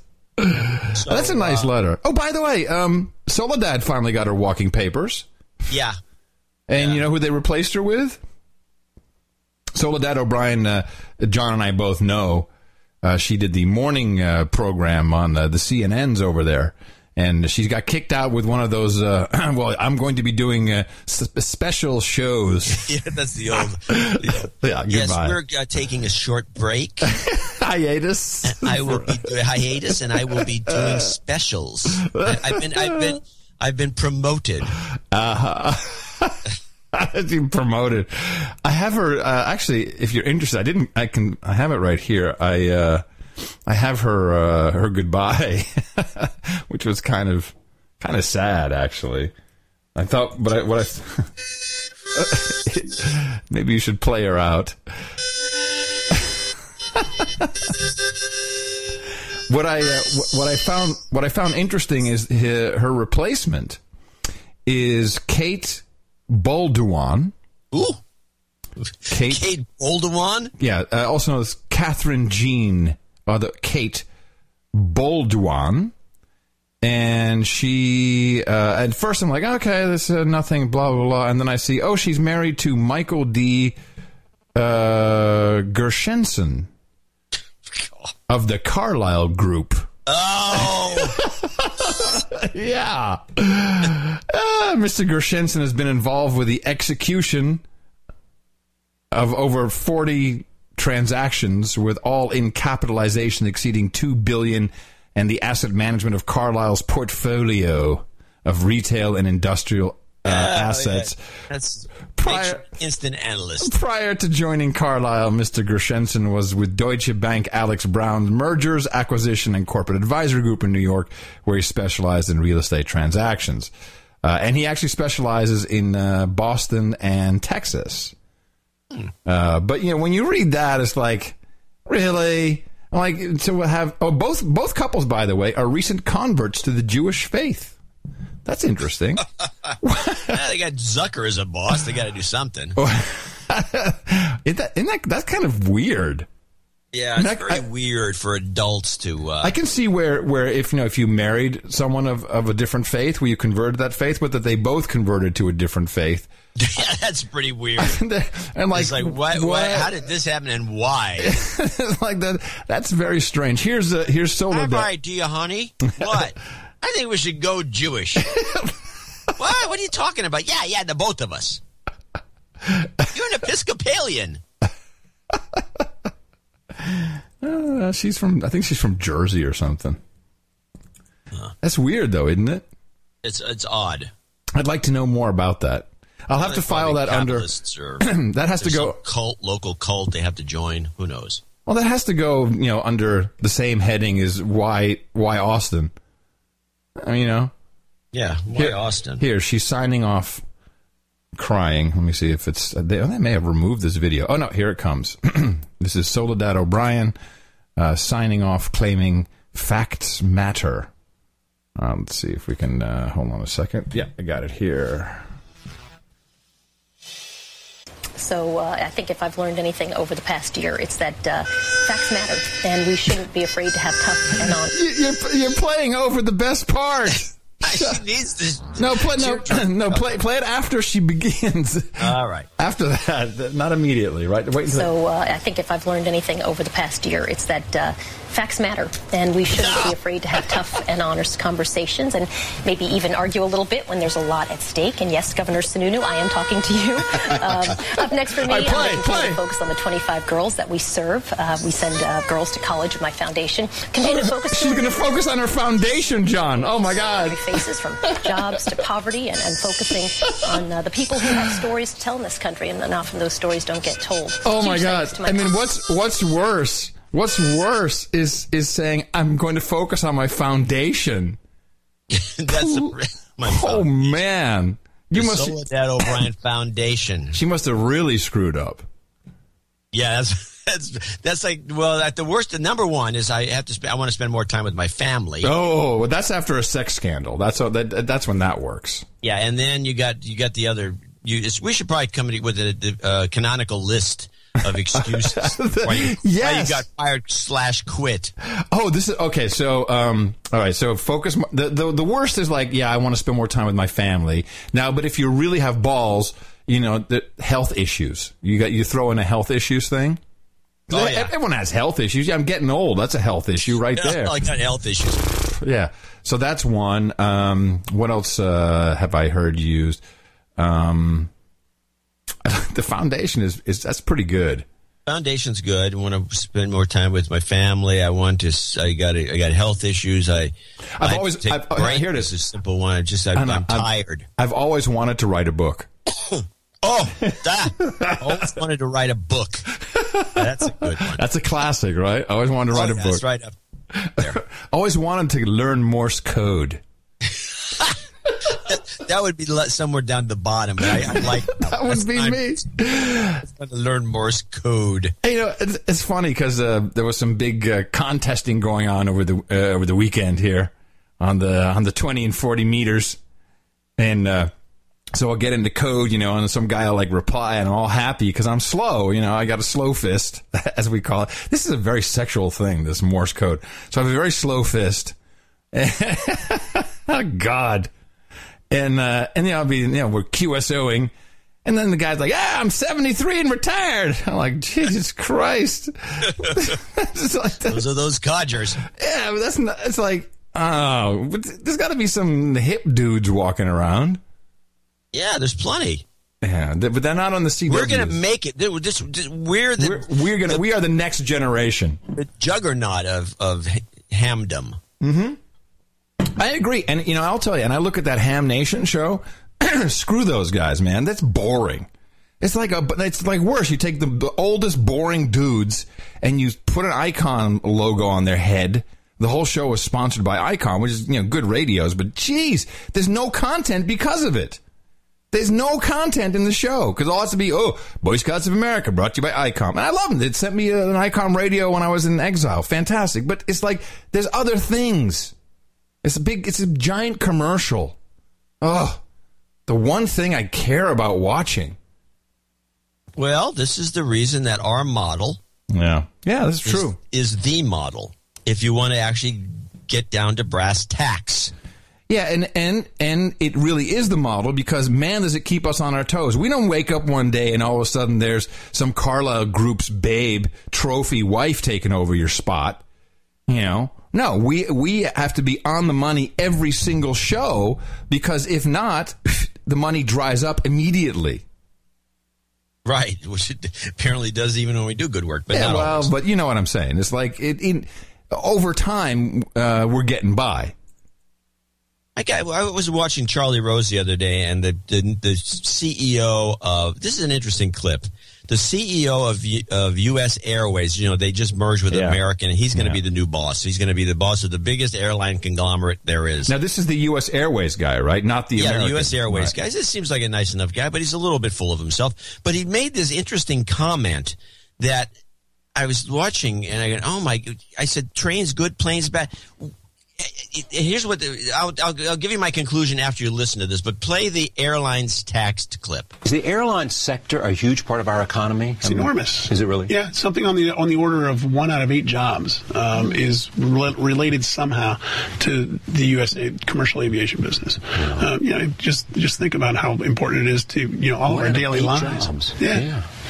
So it's it's a, it's a, it's an incredibly important part of the uh, U.S. economy, um, one that we don't think we get enough appreciation for um, in terms of the way we're in the way um, we're taxed. For example, we're taxed you know at some twenty percent of the ticket you buy in general uh, goes to federal taxes and fees. That's about the same. That's actually higher than you see on cigarettes or liquor. So we feel as we're taxed much like a vice. Now, bad slave. You can't fly. You getting high. Literally. This is like, and that now that I, when, as soon as I heard this, I said, tax like a vice. Why are they doing this? And then I thought about the car rental. When you rent a car oh, nowadays, this yeah. wasn't the case 20 years ago, but today it's like $30 a day. And then the bill is $69. Yeah, it's all taxes on top of it. Yeah. It's it's over fifty percent of it's taxed, and this is the, the tax on the now now. The, so the proverbial question would be, or the rhetorical question is, I thought all these government guys were pro business. There's nothing more pro business than airlines, and then you land somewhere and you get in a car and you drive to a meeting or you do something in another town. You got to fly, you got to drive if you're doing business. And so if everyone's so pro business, why are they taxing both the car rentals and the airlines like a vice? Well, those are his words, of course. Um, I you know, I liked it. That's yeah, no, I I, like, it. I like it too. I mean, but you know, also, uh, I'm getting taxed uh, thirty percent. I mean, just living, I'm getting taxed like a vice. So I mean, which is probably correct. Right. And it's it's unbelievable. And then, of course, you have the tax apologists. Oh, we need to tax more. I mean, you got the Buffets and the Gateses, and this is why I'll just say it one more time out of the blue. Here Yeah, it yeah, comes. wealth tax. we need a wealth tax. Now, you heard about the uh, the IMF paper that um, we knew this, of course, because we could already deduce this. We had already had uh, the we played clips of uh, uh, Christina Douchebag Lagarde uh, about the um, what was it was uh, thirty it was like thirty dollars per ton a metric ton of carbon. We we knew what the carbon Oh, right. tax would the be. numbers, yeah. Right, we had the numbers, we had the announcement. So now they have a you know they have a, a paper out saying the IMF um, with their research paper says that it probably should be about a dollar thirty three per gallon should be tax. yeah, I know. Isn't that great? Now, what do we pay now? About fifty cents a gallon in tax, or is it more? On car, on gasoline? Yeah. I don't know. I'd have to look it up. It's a lot. But on top of that, It's not as much as Europe pays. I mean, they pay No, like, no, they pay- and they put up with it. And then they have their bank accounts. They- say, ah, we get, let me get take some money from your bank account. now, now, now, there's a name for this. There's a, the Canadian bloggers. Here, let me just. Have you seen this? This is crazy, man. Okay, so here it is. Um, the 2013 budget in Canada, and here we have a depositor. This is the definition of a depositor now in Canada. Is an unsecured creditor to the bank. The Canadian government presented its position to be one of shielding the That's tax. rich. Yeah, yeah. Um, the phrase rapid conversion of certain bank liabilities into regulatory capital, which is, would be known as a bail in. So this is what happened in Cyprus is a bail in. And by the way, uh, if you receive a you it hasn't happened in the United States, but I'm hearing people in the UK who have received yeah, I can have the language for you actually uh, have received notices from their bank, and they talk about. Um, oh, I have to come up. This is a good word because it could be a title for the show. Um, basically, if if they're forced to recapitalize, let me let me find the term for it. Um, they're changing the terms on your account that they can then basically steal that money. And this is happening all over Europe. People are receiving, and the, and the bank that's doing it first is Santander, which is uh, Spanish. Right. Um, Well, Jim Rogers, I have a little clip. If you want to play Jim Rogers on Cyprus Banks discusses. This is one of these famous investors who's you know you know very conservative. He lives in Singapore, right? He moved out a while ago. I think he moved out of Singapore to some other weird place Oh, Singapore. So he's moved to the new Singapore. Or whatever. Yeah. Yeah. All right.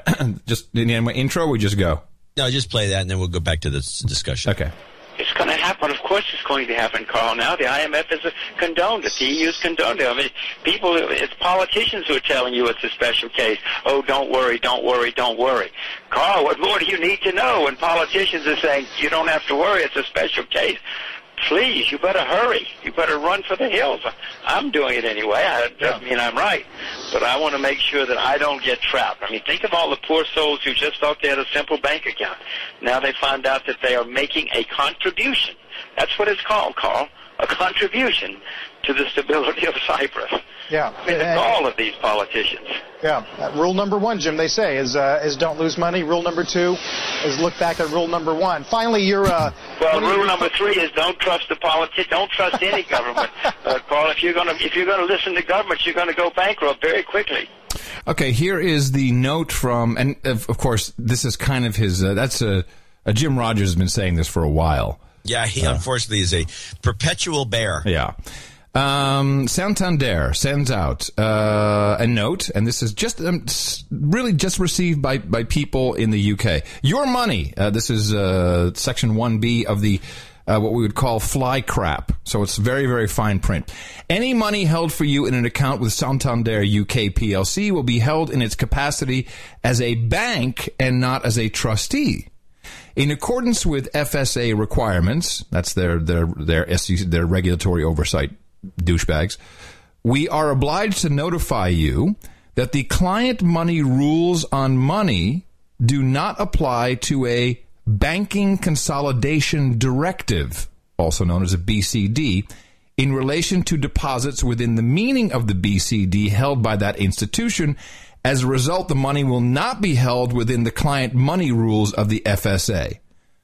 In other words, if uh, if we need to get bailed out and the government says you have to here is a banking consolidation directive they will take your money which is held as a bank and not as a trustee of your money. In fact you don't even own your money. If you really look at it objectively you've given your money to the bank and you just have a, a login screen.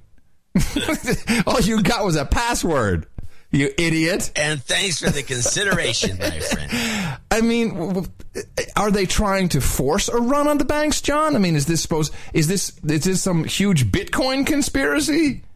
I mean, well, come if I was going to look at the conspiracy side of this, I would say this is an attempt to get uh, all the European. I, I would suspect, especially with Christine Lagarde somehow in the deal. I would suspect that this has to do with us.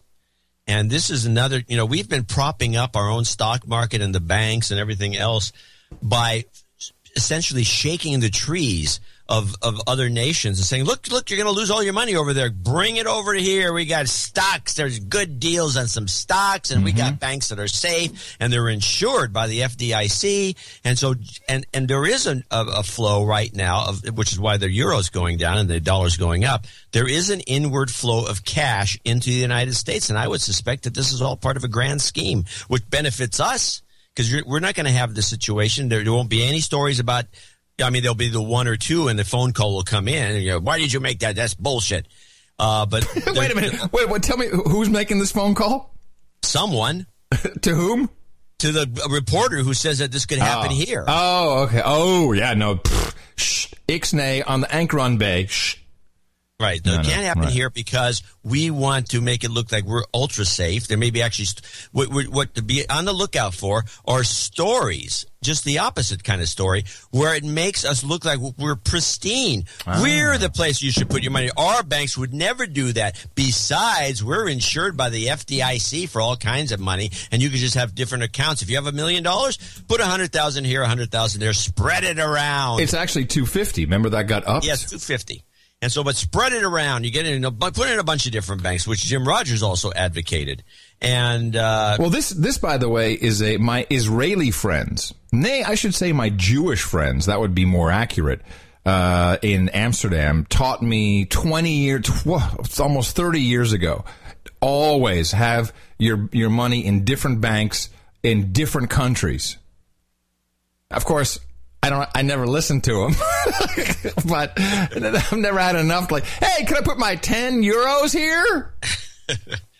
So anyway, that is a good policy, but not in you. Right now, there's gonna they're shaking the trees because you don't want your money in any European bank. You want like Mr. Oil did. He just tried he had to steal his money, his own money from the bank From to get out of town. but he got it. He got it before and he's going to end up. I, I guarantee, before all is said and done, it'll be in, it'll be scattered around American banks. This is a this is one of our. Well, this is why we're so good at this stuff. I, I admire these kinds of plays, and this is. I'm I'm assuring you that this is what's going on. Well, hold on a second. Let me. Uh... All right, talk. This is a great day for America. We'll be getting money from everywhere. It's, it's going to boost our crappy economy. Bring your money here. Bring your huddled masses. Bring your tired and your weak dollars and euros and yen and shekels and bring them over here. We're safe. Uh, uh, by the by the way, just uh, uh, by the by. So we're we've advanced to the next stage of Ms. Mickey's uh, green card. Oh, yeah. So the next, so she's done. So, yeah. So then update. Toot, toot, toot. The next stage is now she has her biometric appointment, which is also new in the process. But this is another thousand dollar seventy one thousand dollars and seven one thousand and seventy dollars. Now, after all Why this, they, oh, this is just the same as those airport scams. Well- uh, well, so he- taxes on a car rental car. They're just gouging the public. Well, here's Where's all this money going. Well, here's what I wanted to say about that. So, if you look at truly the American dream, right, and that, and I know you know, we all know it's mac and cheese, according to uh, the the President Obama, and just getting by and retiring with some dignity and adding some some tuna to your mac and cheese, and so your kids can have a better life, whatever. But it used to be your huddled masses. You come to Ellis Island. Uh, you know, there you get registered, and then you come in, and you know, if you were just willing to to pound the pavement, there's so many proverbs, so many sayings about the American dream that you could be like that guy. You could have that house, you could drive that car, you could have. This is not my beautiful wife. This is not my beautiful car. How did I get here? So you can you can have all that. But what's happened is because of this now Department of Homeland Security, no wonder we have illegals. I know people who have gotten married, they're in love, they're in Texas and their and their spouse, you know, they want to go through the green card, but they can't because it's a minimum of $7,000. And that's with a That's sh- just for paperwork. well, that's with a crappy lawyer who will charge you like fifteen hundred. Yeah, but that it's every single stage, and you know, and and it, they're laughing at you like, oh, four hundred and twenty dollars. See if they notice the four twenty. Now, why does it take a thousand dollars, more than a thousand dollars, to review a form that I filled out? Why does it take an, another thousand dollars to look at the paperwork that I've supplied to support that? I mean, why? I mean, that is, it, it takes someone who works. Somebody's making some good money. Right, but so no wonder people. If you have a family of five, and you know, and it's all individual paperwork, you can't like put oh, on. I've got these three kids. No, no. Each kid has the forms. Each kid has the paperwork. Each kid has the check you got to sign.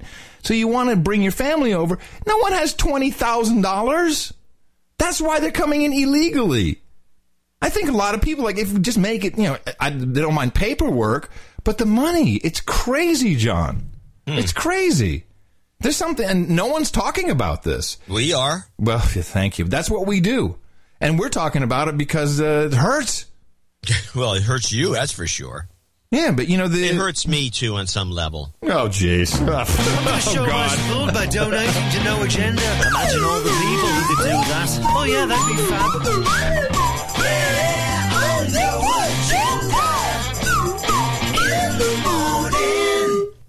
We have we have a lot of people to thank, and we want to thank everyone who helped us celebrate the uh, 500th uh, show. It's, it's non-trivial. It's also nice that we, you know, if you see all the um, all the tweets and the and the emails, and people are saying some really beautiful things. And I, I, I mean, you usually don't get any of the nasty ones. Do you get any of the good ones? I get a few. I, I get some of the nasty ones. They say it usually starts off. Pass this to Adam. That's kind of the kind of the problem. Can I can I read you a quick one from uh, from Ty? yeah, play. Uh, I, oh, play. Play. Adam, I'm a douchebag since episode one. In my defense, I quit listening 15 minutes into the show because I thought it was dumb. Then John canceled Cranky Geeks. Yes, I'll blame him for a decision probably he didn't make. And I found myself needing more John. Huh. So I, so I returned to No Agenda and realized it was the best podcast in the universe, and I was broke.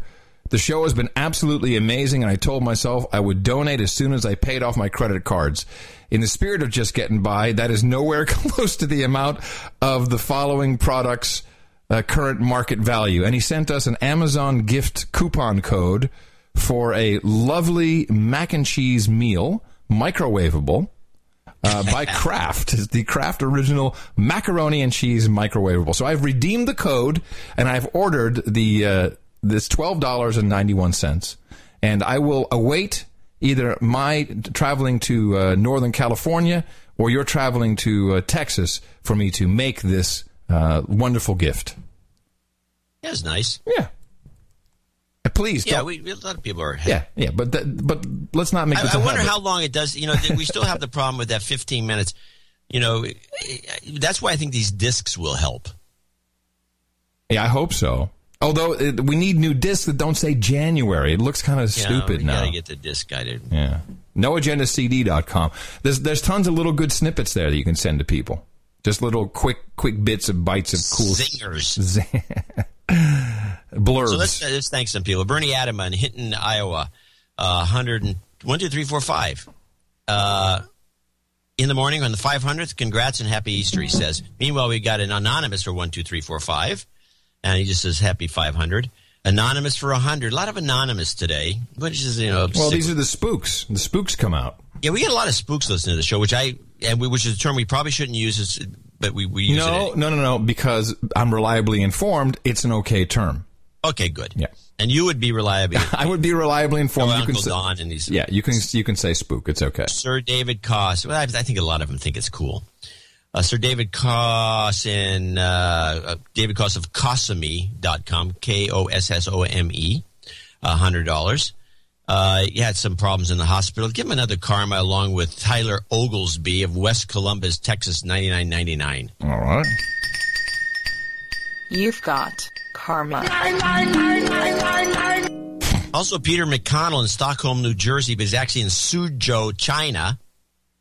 Um, and I want some reports of what's going on because you know you're in China, you see a lot of stuff. There's some stories going around that we should. I was listening to the uh, Forbidden China News, and there's a which is just hard to listen, watch. I mean, it's because all subtitles. But uh, they apparently have lost almost 50% of all the rivers in China have been moved, blocked, they've been dried out, dropped. The- the Really? Country. Yeah. Why? Because they moved them to so they can make dams or they could build up something over here and over there. There's uh, like 50% of all the rivers are, are dried up and gone. That's a big country. Yes. And it's a lot of rivers. I, I can't remember the number, but it's like thousands. But but that's for industry, I, I presume that they need Yeah. it to, to for to to, to dump uh, aluminium in and stuff. And, Yeah, yeah. Mm, wow. mess. Well, you know that's that's what you get. Den Haag, someone from the uh, ha- the Hague. Yes, Den Haag. Eighty-two forty-seven. Uh, that's Gene. Oh, hey, Gene. Roman and Rusco in Bradford, Ontario, seventy-five. Um, uh, Louis Coulomb. Coulomb. Oh, Coulomb. What's how's that pronounced? That's uh, Coulomb. I think it's Coulomb. Uh, this is Coulomb. this is not a typical Dutch name. He's from Rijswijk, which is the the Netherlands, but uh, Coulomb is a is a famous. That's a it's a it's actually a a, um, a, uh metric. Coulombs, coulombs. I'm not, I can't for some reason. is that a not- is that an, an it's atmospheric electrical? metric? It's an electrical. Like uh, columnus, columnus clouds. no, no, no, no. This is electrical. Uh, I mean, in the, you might as well call your kid Ohm. yeah. Yeah, Anyway. Anyway, 69. 69, dudes! Uh, Hello, my name Sir, is Microfarad. Sir. Exactly, Sir Mike Rofarad. No, uh, Nikolaichuk in Saskatoon, the Paris of Canada, Yay. and he says, "Happy 500, jerks." this is truly the best podcast in the universe. Keep the wonderful work, and here's another. F- or here's to another 500. 6969. Uh, Anthony Garlinger in Elmhurst, Illinois.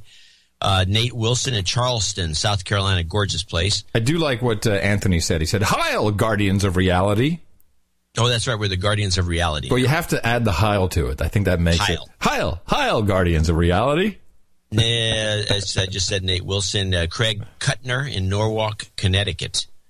Um, James Green in Mesquite, Texas. We got our 69s back. Yeah. Longtime listener. Uh, vitriolic.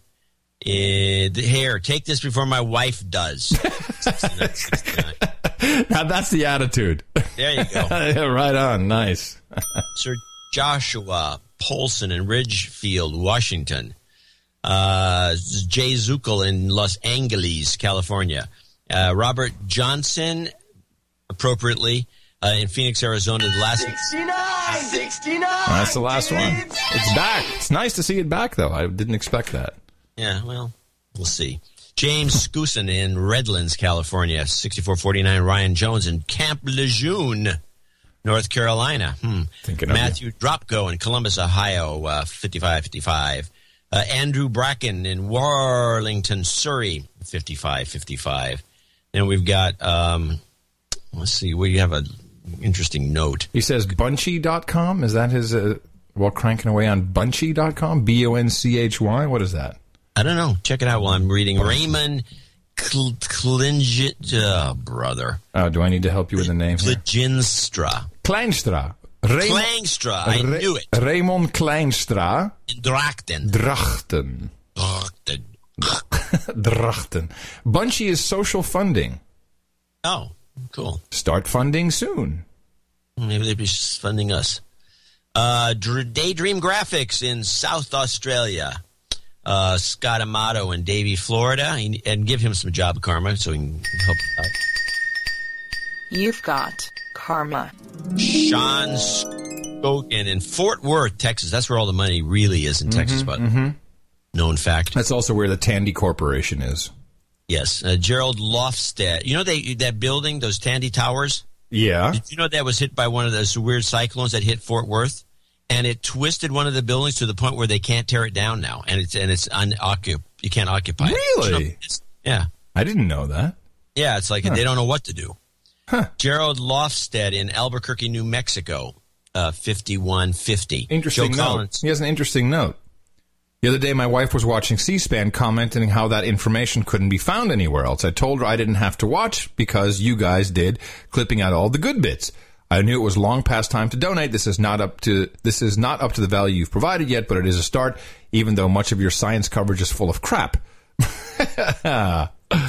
okay. uh, Sir Joe Collins in Woodbridge, Virginia. Um, double nickels on the dime. And where am I? Uh, Gus Rea in Canyon Court, California. Uh, double nickels on the dime. He just got a job at the Royal Cruise Company. That's interesting. Yeah, send us information. Yeah. Uh, Todd Rathkamp in Ripon, Wisconsin. 55 Stan Salisbury in Gainesville, Florida. 5466. Um, Tim Alatorre in Pleasant Hill, California. Nice little burg here by where I am. I could wave. BSC, and he's got a birthday. Matthias Dienelt in Vienna.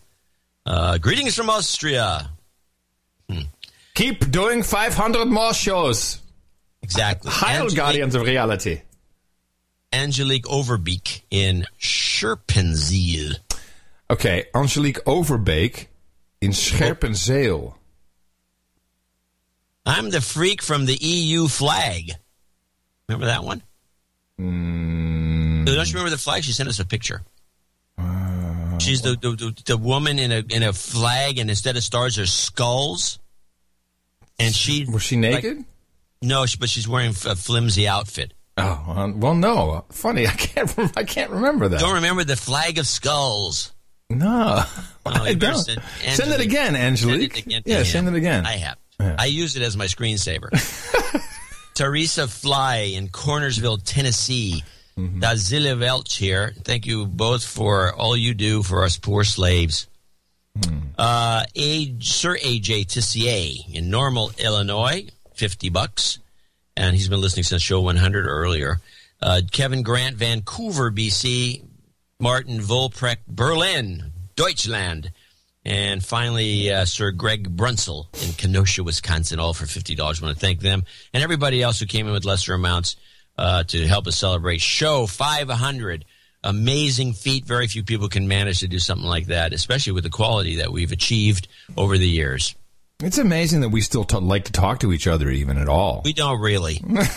well, no, twice a week. That's about it. That's that's fine with me. Uh, yeah, I'd like to toss in my uh, my two cents there, and thank you as well for uh, the, all the people who are on our monthly subscriptions. Uh, after our recent discussion about this, a lot of people up that. Um, the more the more listeners we have who are on some kind of monthly, the better. I mean, it's important that we have our, our one offs and our, uh, of course, without executive producers and associate executive producers, there's no show whatsoever. Um, but if you possibly can, uh, there's tons of uh, different programs you can sign up to. And all of them, of course, uh, count towards your knighthood and other peerage. Dvorak.org slash NA. And I wanted to say on that note, in the show notes, you will find a no agenda peerage map. If you have peerage, uh, we'd love to uh, have you sign up to that. You can find it at dailyskew.com.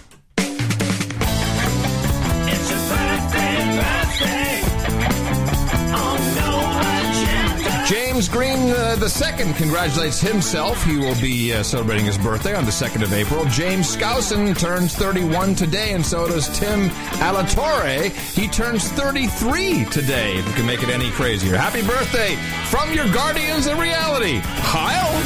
It's your birthday, yeah. That's my new one, Heil.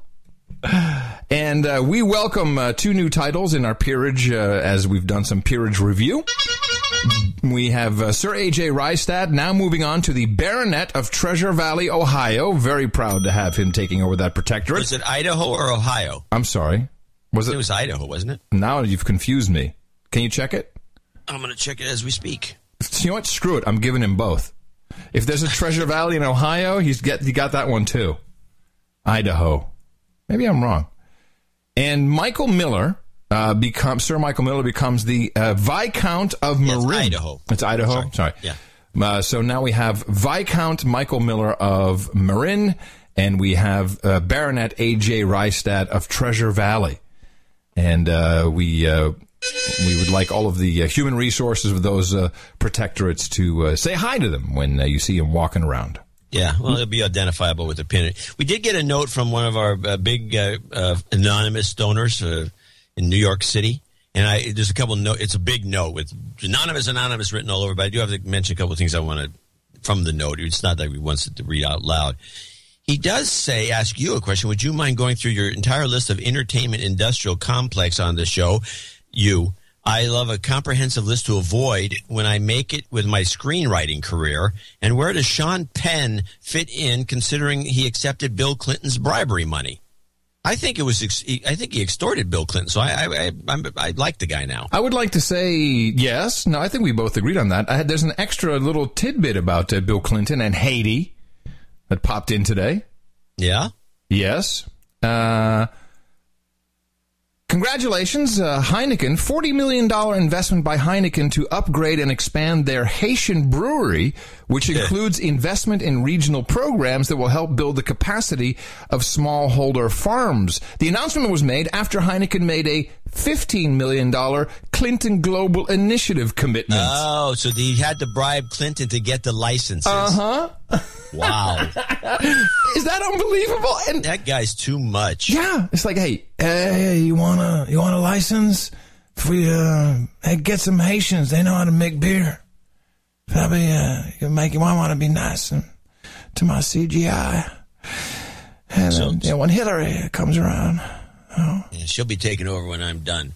So uh, yeah, I saw him on the health thing. Oof, he just looks terrible. Anyway, one more thing from this note. He says one thing the show is missing, and this is not true by the way. And we've talked about this before. Are solutions. You mentioned all these things, but what can the average NA listener do to th- help thwart the security state?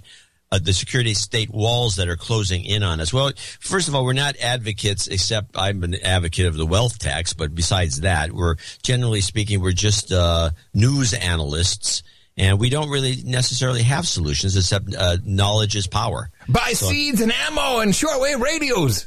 if we were with those other guys, that's what we'd be. Buy seeds. There's your solution. Buy seeds. Buy overpriced seeds. Heirloom seeds. Yeah. Buy Bitcoin. I think uh, spendbitcoin.com now points to us, if I'm not mistaken. Good. Let me just see. Since we don't accept it. and Mac and Cheese Life, I think, is also uh, Mac and Cheese cheeselife.com. Let me just make sure that's. Uh, oh, wow, nice page. Check it out. Mac and Cheese Life? Go to Mac and Cheese macandcheeselife.com. Okay. Now, this is nice. This is a whole page. Mac and cheese. Life.com. Good work.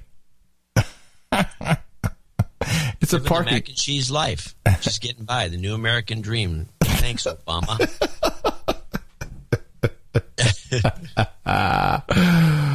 So, uh, you know, you identified this early on, but this whole mac and cheese thing, it's it's rampant, man. It's like it's, out of control. It really is. It's so obvious that we're that we're crashing and burning. So you know, there's your. That's really your uh, your protection for you know the police state. Stock up on mac and cheese.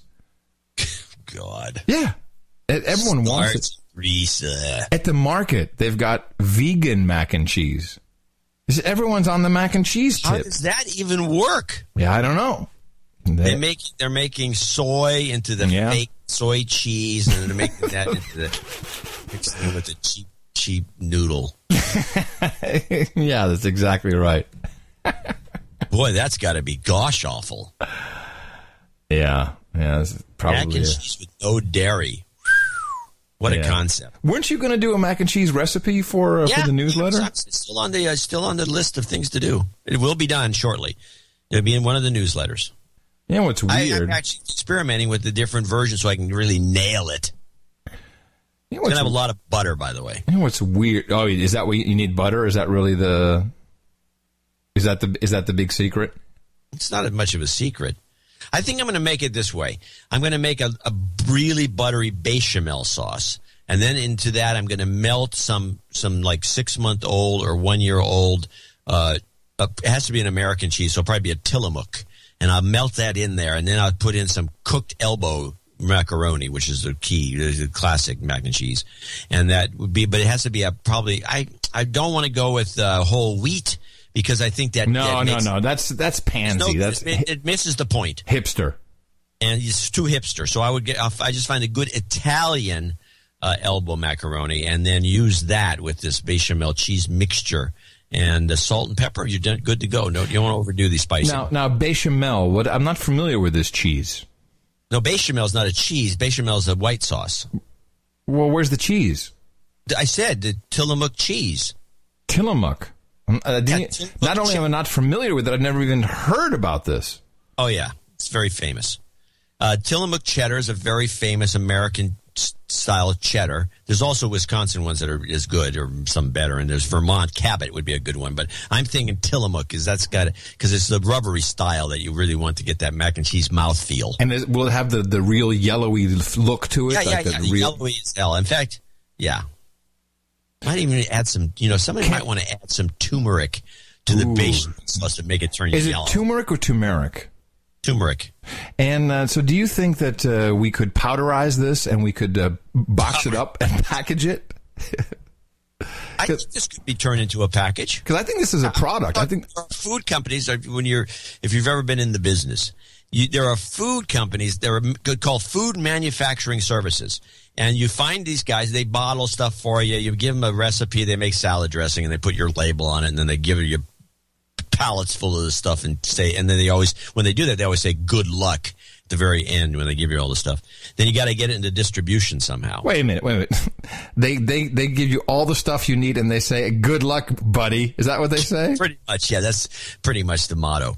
So it's like here, here's your crappy salad dressing. I don't know what you're going to do. It ends up a canned food warehouse, obviously, where everything eventually goes to die. Right, right. Canned And- food warehouse. Yeah.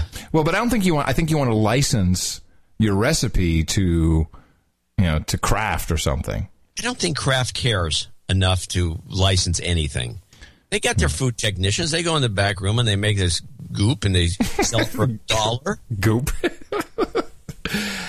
hey, how's that goop coming? You slaves can get used to mac and cheese, mac and cheese, mac and cheese, macaroni and cheap cheddar melted together. Mac and cheese, mac and cheese, mac and cheese. Well, just so you know, we were on the tip, on the mac and cheese tip. Anyone who tells you otherwise is full of crap because we are the guardians of reality. Such as, I think I called this one. If you want to roll out the red book, I'm pretty sure I said exactly this. But only after the trail grew cold and a million dollar reward was offered. Well, tonight, some of the donors who promised to, to pony up, they're backing out, and it's not clear who, if anyone, will actually get whatever reward remains. A month and a half after that California gun battle involving a former LA police officer, a $100,000 She's such an idiot, she can't even read a million on the teleprompter. reward for his arrest and conviction is being withdrawn. In February, Christopher Dorner was wanted for the killing of four people, including a Riverside police officer. He was on the run for 10 days. Then on February 12th, Dorner was finally located, holed up in a cabin near Big Bear Mountain Lake. The cabin caught fire, and officials say Dorner killed himself as officers closed in on him.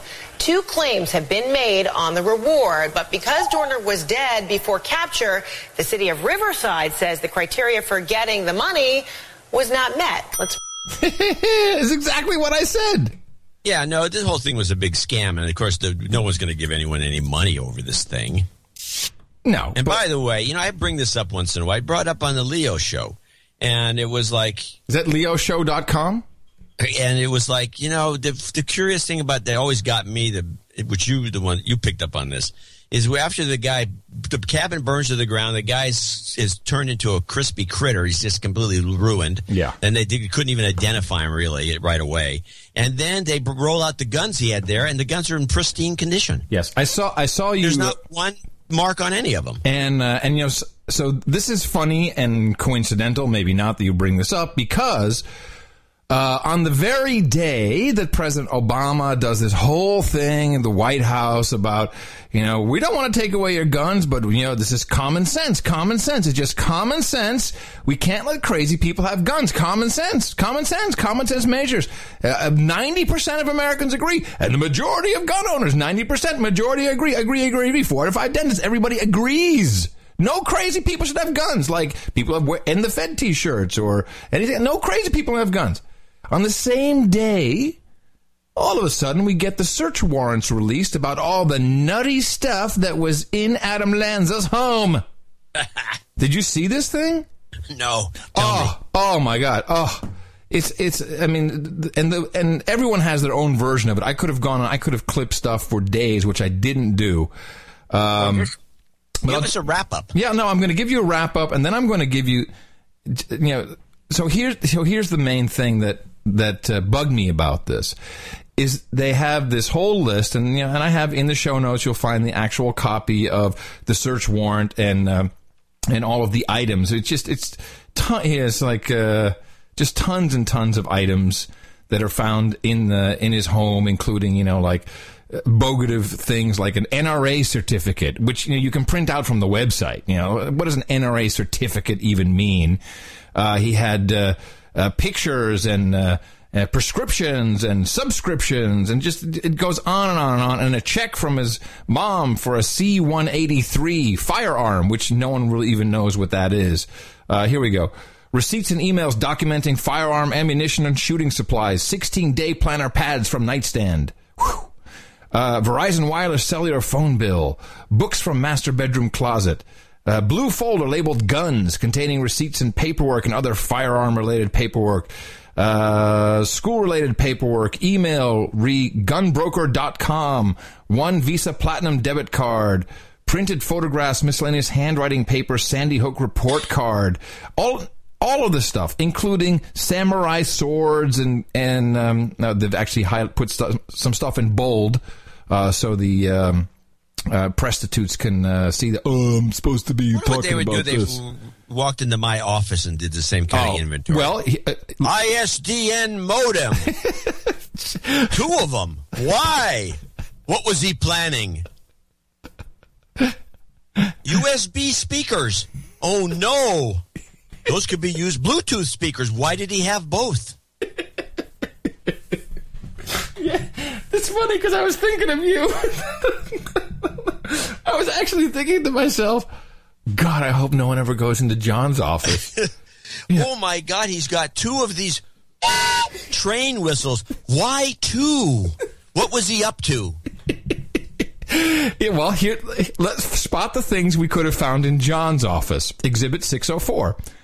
Four pieces of paper with miscellaneous writings. Ooh, miscellaneous writings. Ugh. Yes. Uh, Exhibit 606, one paperback book titled Train Your Brain to Get Happy with pages tabbed off. Whoa. Here we go. John, this could have been in your office. Seven journals with miscellaneous drawings. Journal authored by Ryan Lanza. Hmm, interesting. Well, that I won't have. Yeah. Box of miscellaneous photographs of family. Holiday card containing Bank of America check 462. Made out to Adam. What is the point of this? What is wrong with these people? Well, here's And what's- why is this reported? These idiots re- won't report on anything, and then they're reporting on the guy having a uncashed check. But here's here's the thing that I found interesting. No display. Typically, law enforcement does a big display, certainly if there's a bunch of weapons. So he had a gun safe and he had samurai swords and he had a BB gun. He had all kinds of stuff They and he didn't had have the, the table of crap. No. They Why? di- well, well, because it doesn't exist, I think. Yes, that might be. I I would buy that. So so listen to the prostitutes on CNN. It jumps to mind um, if, if Adam Lanza had a gun safe in his room and all of these guns and ammunition, why was he allowed to have, why was he allowed to possess such things if he was such a troubled young man? Oh, the war on crazy. That is the question that we've been asking Oh, from day the one, and that is They've been asking from day one. what did his mother know? When did she know it? Did anyone was anyone else aware of it? That's like five questions. this? Now, this uh, cooperating witness appears to have had knowledge because, according to Oh yeah, they have a witness. They have a witness who is. Yeah, listen. these documents now released, this person told authorities about the gun safe and about that he was an avid gamer and this kind of thing. So, And this kind of thing. That is how we report facts on CNN. Wait, wait, wait, wait. So if you have a gun safe and you're a gamer, you report uh, to authorities. Yes. Hey, this is like I guess is like the father of the uh, of the crotch bomber who immediately because his son was a little you know believed in it was jihad. He went and turned him into the CIA who did nothing. Is that the same kind of bull crap, which you know didn't happen at all? Uh, item number 86. Look Me in the Eye. My Life with Asperger's book. Born on a Blue Day Inside the Mind of an Autistic Savant book. They should see my books. Jeez, I hope no one looks at my books. that he was an avid gamer and this kind of thing. So, how many people knew about this? Now, they are protecting the name of this individual Oh, why? for good reason, police say. They, Good reason. they want to protect him. What's protect the good him. reason? Well, if you'll shut up for a second, she'll Everybody's dead. she'll tell you. are protecting the name of this individual for good reason, police say. They want to protect him, his safety. They don't want his name to come out at Why this time, so they're not releasing it.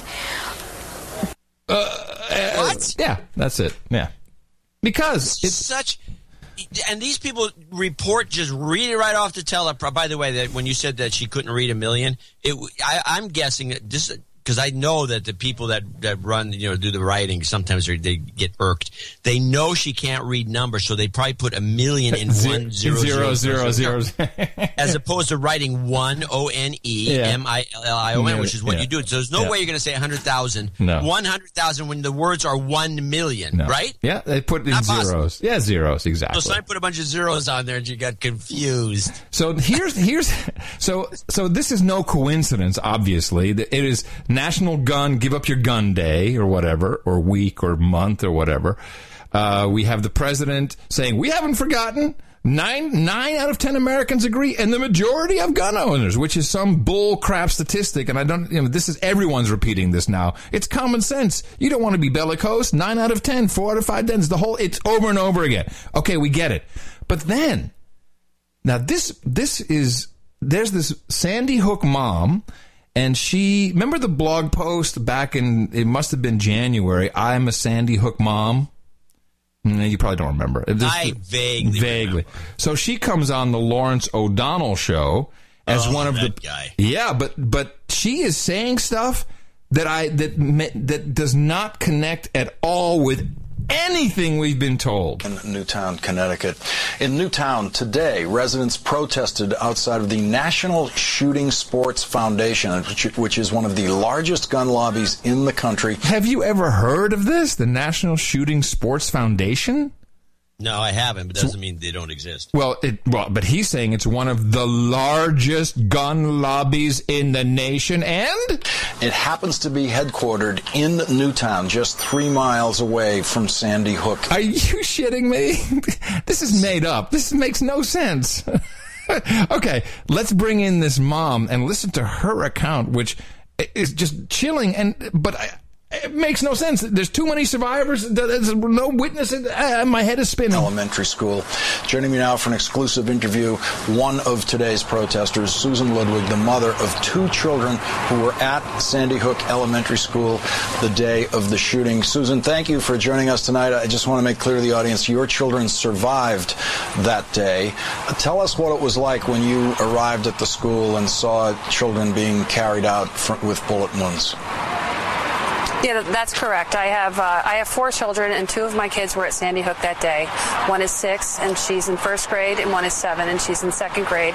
And the day on December 14th, I was headed into school to. I was supposed to be making gingerbread houses at my daughter's uh, in my daughter's first grade class. But on the way to school, about a half a mile from the school, I saw another parent from the class in the middle of the road, and she was with four of those boys that escaped.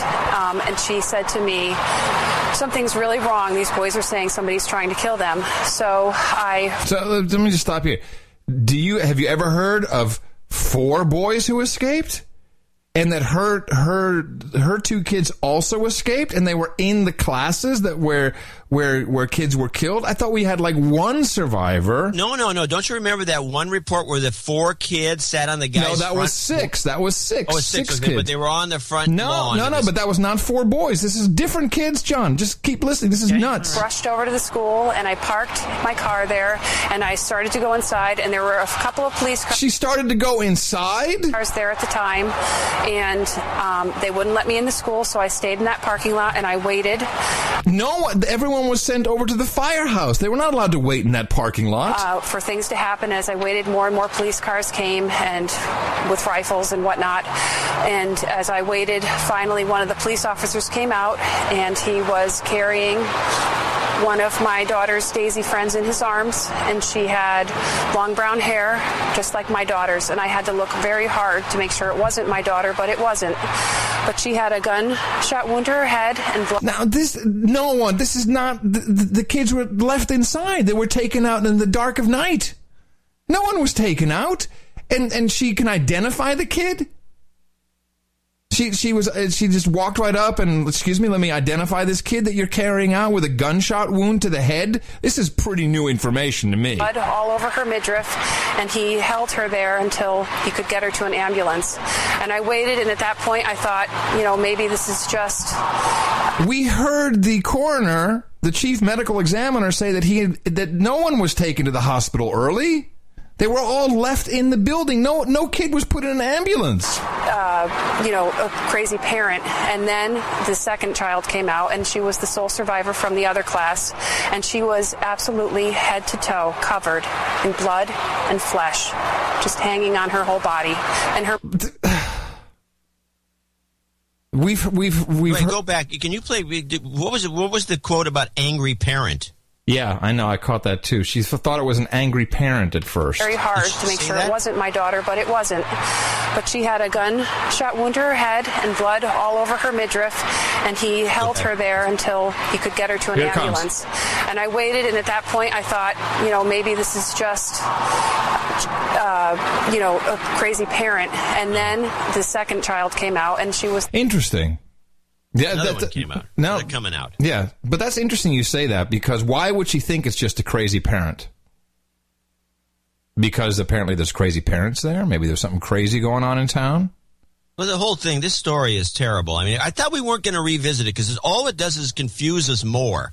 Everything that comes up, crops up about this thing, and then the whole, this NSSF.org, Yeah, I'm which is at that too. essentially, it's not really a uh, National Shooting Sports Foundation. It is a gun, it is, it's a lobby organization for gun manufacturers, from what I can tell. And it's, you know, it's just another one of many. It's not a big deal. And what was the point of O'Donnell bringing it up? Uh, well, this was on national. Uh, national. The president wants to take away your gun day. Th- This was all. This, was whole thing isn't working for him. Uh, this is like you know the same No. thing with the post office. Every time it comes up to to try to screw over the post office, as we discussed earlier, uh, the the lo- every single member of a of whatever, except for one or two uh, members of Congress, have these constituents that rely on the post office to get their checks or to do something or other, and they and they can't vote anything against the post office, even cutbacks on Saturday. They can't do it because they ha- they will get voted out. Here's what I'm worried about, though, John. You know, so we uh, so there's two things. We have this with this gun thing is not working. It's just not working. You know, it's just it's you know yeah they're gonna well slowly we're gonna get to the you're crazy and uh, therefore you can't have a gun, you can't drive, you can't be on the street, you can't be around children, you can't have alcohol. You can just basically stay indoors and be crazy with your walker. No, I watch a lot of TV and, and buy seeds. yeah, and Morse code, all you can. um, and then you take into you know like a, a North Korea, like oh we're going to bomb Austin, ha ha ha ha, and of course you know no one's buying this anymore, which means they're going to have to light something off pretty soon. That's the part that makes. Oh yeah, that's Yeah, what some- I get I worried think about. we're within two. You, what did you say? You think it's going to be in the next two weeks, or We were talking about that, yeah, yeah, and and, and it worries me. You know, now we got to light something off to remind people that it, it can be real. it's dangerous out there? Yeah, and I'm and I'm thinking it would make most sense because we have the movie Olympus, Olympus Has Fallen. You know, that's the North Korea movie, which has is out apparently. I mean, the movie. Yeah, it's out, and it, you know, it's not. I don't know if it's doing good business or not. Well, let's take a look. Uh, Olympus has fallen box office. Let's take a look, see how it's done. Oh, the Croods. And but here, box office. Five reasons Olympus has fallen deserves to brag. Oh, looks like they've done okay. Uh, White House sheet. Uh, Thirty million so far. It's pulled off the. Here's a headline. It's a the biggest uh, box office surprise. Yeah. Yeah, not to not to people who listen to this podcast. This is true. Yeah, so they're going to make their money on that. Yeah. But you know what's interesting about that movie? Written by two complete novices. I was I was researching this the other day. I was trying to find something. So first of all, the actor is a producer. That's always you know. Hmm. I think this is a this guy is the new Clooney. Clooney's, you know, Ger- Gerard Butler is new. He's he's a new guy in town for for the CIA game. Uh, so he got, you know, and you take a movie like this, it's got big names in it. It's got, you know, um, what's his face, uh, uh, Morgan Freeman. It's got, uh, you know, Gerard Butler himself. I mean, it's it's got big names. Um, it has, you know, big budget. Uh, they shot in Louisiana, so they, you know, that's real mainstream. That's where all the big, you know, the big movies go. Boy, this guy does look like a douchebag. But two, the two writings, the the the screenplay, unknowns have written no other movie. You can you can look it up on IMDb. The director, his biggest claim to fame is music videos. He's really a music video director, if if anything. He, he had one other movie which I had not heard of. You know, everyone's done some movies, whatever. But no, you know, no blockbuster. This is like a Hollywood blockbuster, Clooney level movie and uh, you know, and it's the president and the White House, and so this feels like we may have to have a scare in Washington for the North Korea thing to uh, to take hold. Um, that's kind of the prophecy Well, there. it doesn't have to be North Korea. I mean, they they may you know, it's I don't know if that's getting any any track. They got to get something that gets traction, where it's all is being talked about. Oh, everybody's talking about this. How could this happen? How could the CIA drop the ball again? Right. We need something fresh. and so it's got to be something completely off the wall. So it, I, I think it might be a, uh, you know. Please don't let it be Austin. Please, no. This is well, not. Well, they keep mentioning Austin, so maybe Austin is a target. Maybe they're trying to get rid of Bobby. Nah, nah. I don't think it's that. I think it's uh, we need a new method. Don't you think it would be something No, like that? something that will be okay. Let, okay, here's the real. Here's the moneymaker. The moneymaker is in uh, detection devices at airports, and eventually at, at parks, ballparks, and football stadiums, and all the rest. Right. So we have to have something happen that got by all these detectors. So that yeah, right, Use a new detector. right. So we need a new detector that has to come back into play or come into play. Hmm. Uh, I don't know what it would be because I think they've shot their wad on X-rays. The millimeter wave thing is uh, could be improved upon. Yeah. I don't know. Yeah, I, I don't. I don't know either. But uh, but I, it's, Oh no, of course we don't know because we're not planning. but we can deconstruct it once it does happen. We can deconstruct it after it happens. We can kind of say that something's going to happen, and it's going to be probably in the next thirty days, for sure. I would be shocked if They're- yeah, they, they're going to light something up. I agree. They're going to light something off, and it's, going to It's suck. surprise. They may put. I think there's there's also the possibility of a stalling tactic, which is the, one of those FBI setups where they find some idiot and they talk him into phoning a f- number that would blow up the Bank of America building or or the Eiffel Tower or something uh, from a distance. And uh, then they make a big scene about how they arrested this would-be terrorist, and he's a you know he's an American. Uh, that th- and that puts it off. So you can well they're planning something more elaborate. I don't know. Is there a code word Austin or something?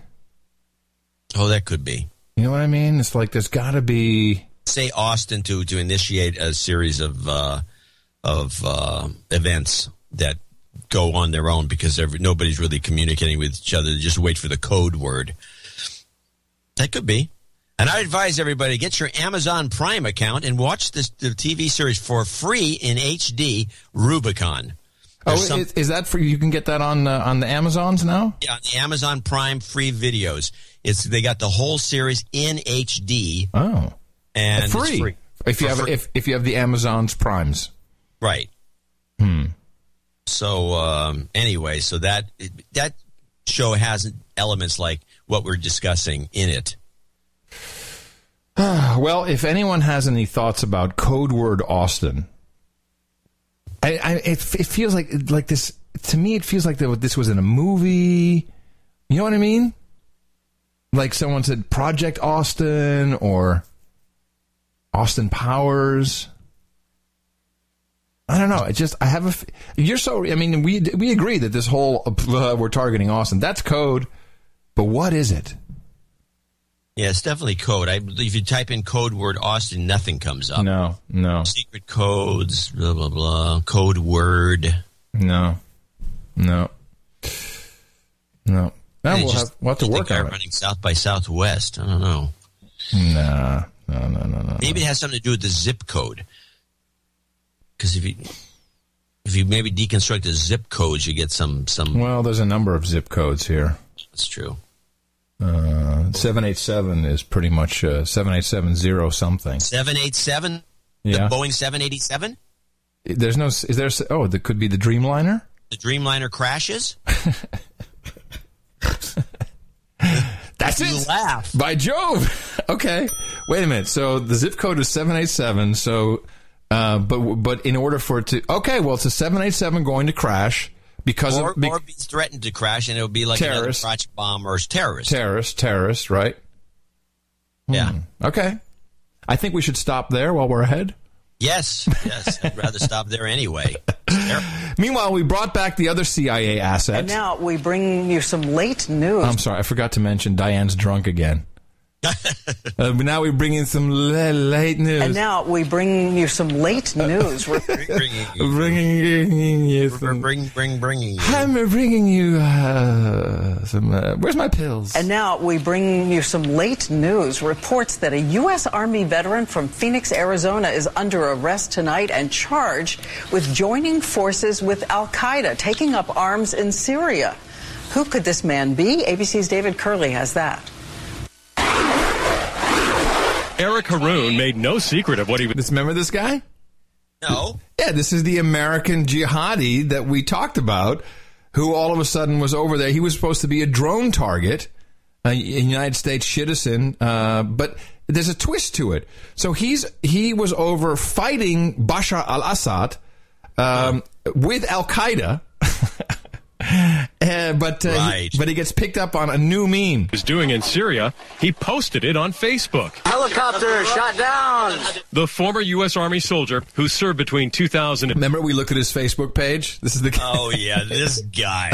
but but Wow. he, but he's here to propagate a new meme. 2003. Facebook agent. Because what?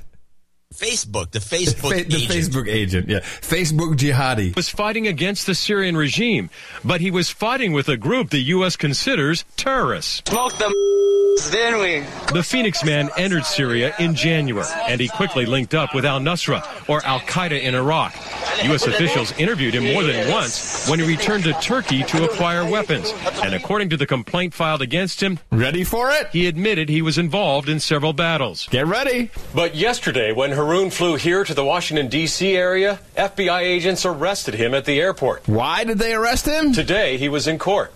Bashar al-Assad, your days are numbered. Harroun told going down FBI agents he was part of a RPG team, rocket propelled grenades, and knew the group that he was with was designated as terrorists.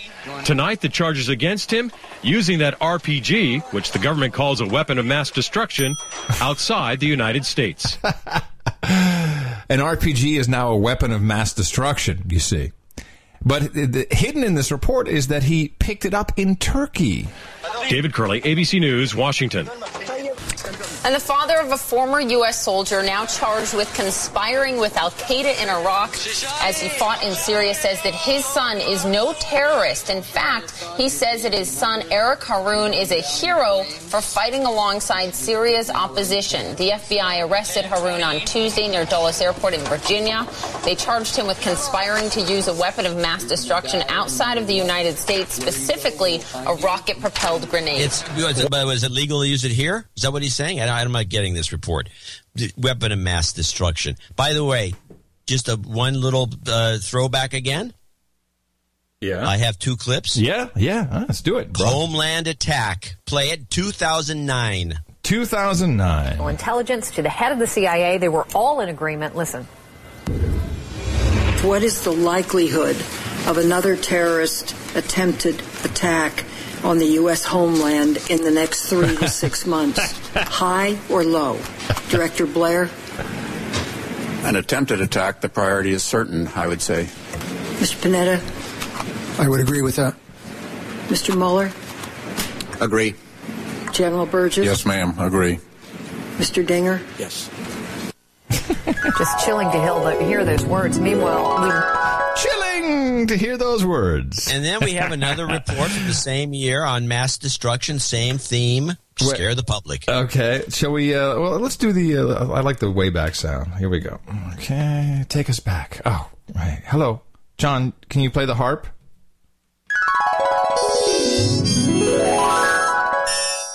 Being here. Great to be here. Let's start with your assessment actually 14 months ago. Is there any doubt in your mind, and I'll begin with you, Senator Graham, but either of you, that the threat remains as you assessed it then, that within the next four years, it is likely, or more likely than not, that some terrorist somewhere in the world will use a weapon of mass destruction? If anything, the odds that we gave a year ago, which was more likely than not, have probably gone up. Well, hold on a second. Said anywhere in the world.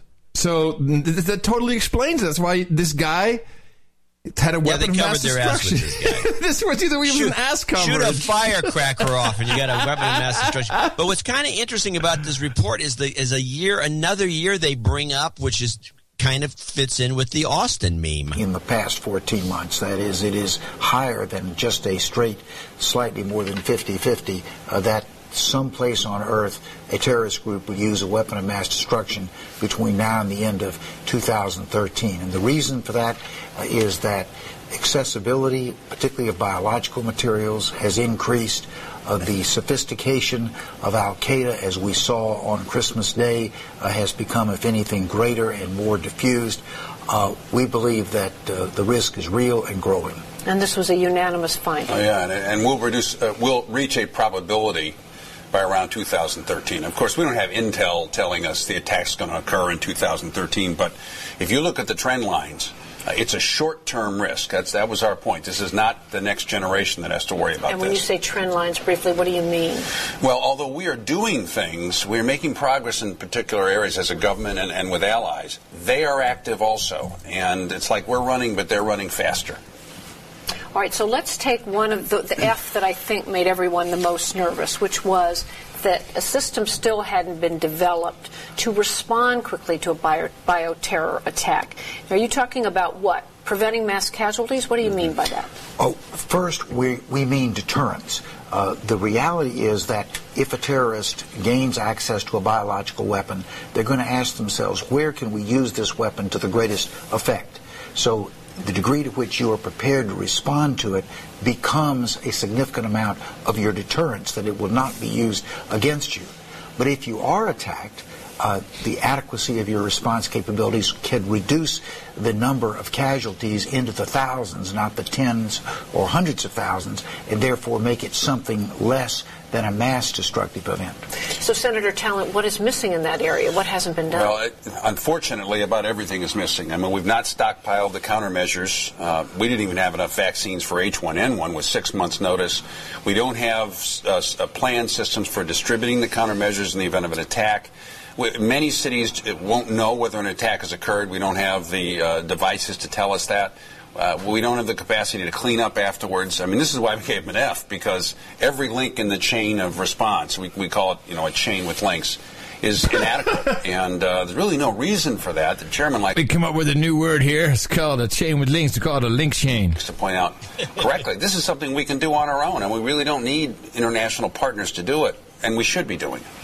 And so, why hasn't it happened? It hasn't happened, I think, first because there's been a tendency to want to deny the existence. Yes. People view a biological attack as seven letters sent in October of 2001. That was a terrible thing, but it, in scale, it was much less than a, a, a mass mass attack. destruction.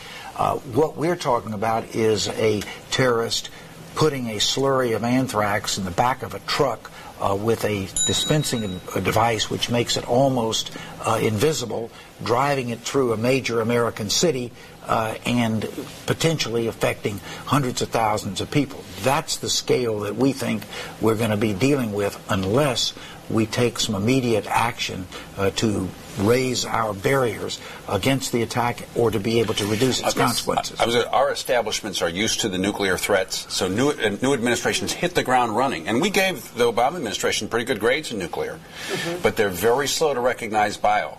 And it was true for Clinton, it was true for Bush, and unfortunately, it's true for Obama. We've been trying to get, tell them for the last year that they that they need to um, mount the learn, learning curve more quickly. And you did, though, Senator Talent, give them a more mixed set of grades on steps that would prevent an All right, it's good enough. For instance, a- So, how about um, UT biological weapons?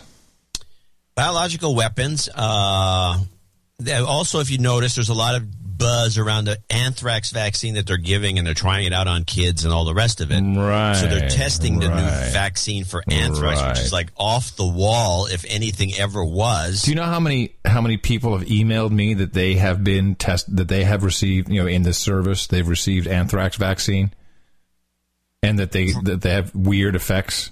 Yeah, that's the problem with the anthrax vaccine. So this whole scheme, you know, relies on a sketchy vaccine that's that's harmful apparently. And I don't know, maybe they're tweaking it. I have no idea, but they're testing now that they're testing it on kids. I have to assume that they they're getting closer to something that they think might be Well, oh, let me tell you this. I'll tell you this: get a lot of anthrax vaccinations if there's some anthrax attack takes place. Ciprio. We just need Ciprio. You know what it's called? Ciprio. I don't know. But it, I think we discussed this years ago. Yeah, Cipro. Cipro is that what it's called? Cipro. Cipro. Maybe. Cipro. Yeah. Well, look, you know, if they decide to light off some anthrax crap here in Austin, I'll be very angry. It wouldn't be. If no, Austin's the code word. It's not the, the target. Oh, okay, thank you. Whew. No, Austin would be the code word. It would never be the target. Because Austin, and besides that, like you said, there's every other retired spook and other other kind of guy lives there. They're not going to. yeah, we're not we're not going to poop in our own nest, people. No, it's not going to happen. but it's a great code word for 787. we'll see. We'll see. Well, you, we definitely have, uh, yeah, Cipro, Ciloxan, and Cetraxal. Hmm. Treats infections, also treats anthrax infection after exposure. So what you want to do is get some of this stuff. Cipro, right? Yeah, Cipro. Ciprofloxacin. You can basically you can have uh, your doctor can can get that for you. They use it for like uh, bladder infections, I think. Cipro. But you know, you should probably get some seeds. Buy some yeah, get some seeds. So it's a fluoroquinolone, which is associated with an increased risk of tendinitis and tendon rupture in all ages. Uh-huh. This risk is further increased in older patients, 60 or older, in patients taking corticosteroid drugs, and in patients with kidney, heart, or lung transplants. Well, uh, it may exacerbate muscle weakness in persons with myeth blah blah blah. Uh, avoid Cipro in patients with known history of myasthenia gravis to reduce the development of drug-resistant bacteria and maintain the effectiveness of Cipro. Uh, and Cipro oral suspensions and other antibacterial. They I'm, must. I'm telling you that UT has a lot of bioweapon awards and work going on. I'm just googling around. Yeah. Bioweapon watchdog seeks suspension of University of Texas eligibility for federal biodefense research funds. Anthrax and tula, tularemia bioweapons bungling in Texas. Oh, that was a while ago. Who gives a crap? I wonder what they're what, uh, if you were going to target uh, some pathetic, you know, suckers, some pathetic uh, uh, population that you think you could get away with pulling off a stunt to get the public all worked up again because they're getting apparently lazy. Um, It's got to be something that goes boom because uh, other stuff people just don't care. If you can't see it, if it's like I don't think it's going to be some invisible thing. This is this this is not scary enough. It has to go boom. It has to be an IED. This is kind of what we've been talking about. yeah, but IEDs are they're, aren't going to do much as much damage as It it doesn't have to as long as it goes boom and we can classify it a weapon of mass destruction. so maybe an RPG, someone can shoot an RPG at a 787. Now you're talking a weapon of mass destruction at a 787. Code name Austin. That's uh, that's a, a deconstruction I, I I would subscribe to as as one of many possibilities, and that would do it. And and we've already got the RPG brought into the mainstream media with this Joker uh, stooge that was in uh, fighting against Assad, and now he's arrested by the FBI, and obviously we'll be we won't hear about him for a while. Assad. Yeah, and uh, so he, you know, so we've introduced the weapon as a weapon of mass destruction, and uh, yeah, this could be something that's that would make sense. Okay, I have one more that would get people's attention. And the way they have to do it, if they're going to do it right, so they don't really kill a bunch of people, is they have to have a a fake uh, itinerary of people on the plane, but really there's nobody on the plane. Okay, I, I have a different control. I have a different scenario, and then we should stop because we're just speculating, and we're we're better than that. Yeah, go. Um, EMP. Why? Because uh, Uh, you can because a nuclear explosion, which of course would be our Iron Dome, would take out the so-called Korean nuke, but the explosion would create an EMP blast, which would switch off electricity. Yeah, but then well, how is that terrorist attack? Well, what do you mean? It's the same as an, a, a dirty nuke in Times Square. I mean, people are stupid. Oh. They just need to see something.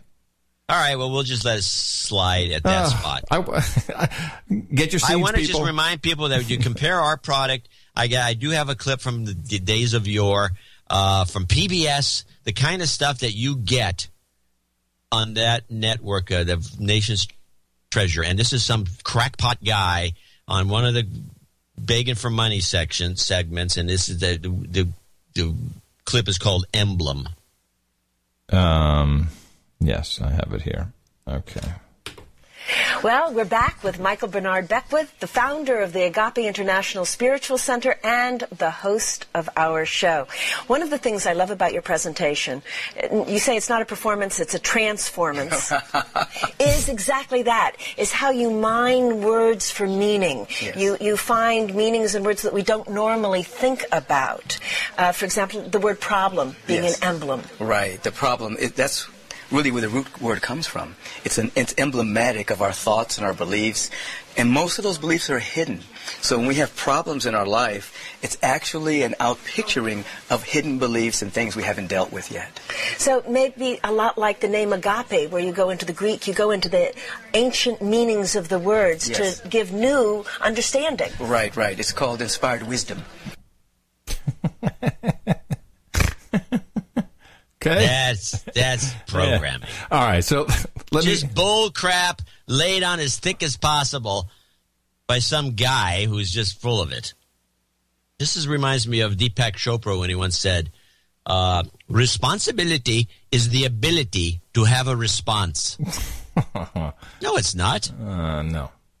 Anyway, go on. Um, yeah, I was going to uh, say that a small news item, which has had gone virtually unreported, certainly by your uh, national treasure there, is that uh, yesterday um, Israel started shipping gas out of the Leviathan field. Now, could this be a coincidence that this comes with the complete rape of Cyprus? And you'll recall when we first uh, discovered this Leviathan gas field, which is partially uh, off the coast. It's in the Mediterranean. It's partially Israeli. The Palestinians uh, want some of it. Uh, Syria can claim some of it. I mean, everyone's just claiming some of it. But certainly Cyprus. And we had Noble Energy. We had Gazprom. Everyone's circling around Cy- uh, Cyprus because it makes so much sense to send your uh, gas from that field up through Cyprus, through Greece, or through Italy. Italy now, as we know, their national gas corporation has been forbidden to do uh, business with Cyprus b- by Turkey, because then Turkey said you get no more gas from us. I'm pretty sure the Cyprus rape was directly related to this gas flowing. Yeah. Yeah, well, I just want people to know. I mean, this is this is you don't get this anywhere else. That's why part of why people tune in. Right, and I want to remind people. By the way, uh, going back to the bullcrap artist that was on PBS, The National Treasure, I did look up the etymology of the word problem, and it has nothing to do with emblem. It actually stems from a couple of Greek words, and it and, and it means to put forward. And the and the the blem part, it comes from a word ballein to throw, as in ballistics, mean as a difficulty as, as a ballistic difficulty. So it has to do with ballistics. A problem is stems from the word pro and ballein to throw forward, to throw forward, to throw forward a, a problem. So you're telling me I have this really expensive DVD set, and it's and the guy's full of crap? Yes. But that's okay. It's you know people still love that stuff. I get I sit around at a dinner party with some people that will tell you how great this uh, national treasure is, and they think we're crazy. Uh, Anyways. are we are the are the bags? Is that I saw some emails flying around. Yeah, oh. we're gonna get, we're getting on the bags. Is that really going to happen? Because I think it might, but we got to get the price down. I mean, yeah, because Eric had some canvas bags that cost like two bucks to print up. I mean, it was way too high. And then he's got the, the bags we wanted, those really cheap ones. And then we had some guy send us a note saying, "Oh, they're not green." And I'm thinking, when did- we become a green show? We don't care. In fact, we, we encourage more petroleum use. Go out there, siphon your tank, and spew it on the ground. Not green. I, I missed that email. store time and time again, and these people got these canvas bags that are dirty and grimy, and then you have the here's the one that really gets me. You got some guy in the store in the in the in the vegetable market store, and he's he doesn't want to use the plastic bags to put the vegetables in either. So he just basically grabs a bunch of onions and a bunch of potatoes, and he has them all individual. And so then he puts every one of them on the counter with now no bag. Just a bunch of vegetables, miscellaneous vegetables on this dirty, grimy little conveyor belt. conveyor belt. Yeah. The vegetables are just spread out all over the place, and it's and so the guy can't, you know, you can't put all the potatoes on the scale with it unless they're in a bag. So he's individually weighing every potato. He's there forever as this idiot, and then he stuffs the again these each individual potato and all his and chard and the rest of it into his d- dirty old canvas bag, and then he pulls out some sort of a Um, some sort of a green wallet, and he. brings out dollars that are all grimy. And he's touching them with his hands, and he's touching the vegetables. It's disgusting. Hey, did you kick him in the shins? I should have. well, uh, Miss Mickey is is way into this. You know, she's she's she's like the the Miss No Agenda CD promoter. She's like, oh, these bags. When are the bags coming? She's gonna put the whole market's gonna have bags. She's gonna go into Whole Foods and put in the bags. She want because you know I have to say she does a lot of the if there's grocery shopping to be done at HEB Heb. Then she does that, and you know she's seen all this same stuff, and she's like, "This is really great. The bags are a great idea." I'm like, "Yeah, but it's like really expensive." You know, and, and so, but I no, we're gonna get a cheap, the cheap, the ones that they sell you for ninety nine cents in most of the stores are this, are so kind of a weird. I don't know what the material is, but it's cheap. They work great and they hold a lot, and the, and the handles are, are sturdy. They're made out of nylon cord. They're not green, and they're not green. They So, could be painted green. Now, what are we going to put on them? Because I think this is what we haven't discussed: is what is going to be on the bag. I I'm thinking it has to be some something really catchy. I think we could put a bunch of our jingles on the bag, or we can put a little speech on the bag. I don't know. No, we have to have a, actually we actually have a, have to have a meeting or some email group wear stuff going on so we can figure out what to put on the bags. Okay, we um, know we got the no agenda logo with the microphone. we got the, that. you know. Yeah, we got to set up a SharePoint. Oh God! Microsoft SharePoint server, so we can have this meeting. Well, I think here's the meeting. Shut up, slave. I think that should be on there. I think "Shut Up, Slave" is good. That Uh, would be good living the mac and cheese life. That would be good. I like that. Just Hold on a getting by. Hold on. Are you writing these down? Are you writing them down? Okay, this is the meeting right here. All right. Uh, hit him in the mouth. Chat room, you can chime in here. Um, so shut up, slave. Uh, shut up already. It's science. Will this fit? Will this will this look okay? We're gonna we'll write them all down and then we'll we'll sort them later. Uh, uh, okay. Um, okay. So if I just look at the jingles, um, you could also do Monsanto with three O's. I'll veto that one. Pre-crime. Pre-crime. That's funny. Um, take that to the bank. And you could actually say, "Take this to the bank," which should be a.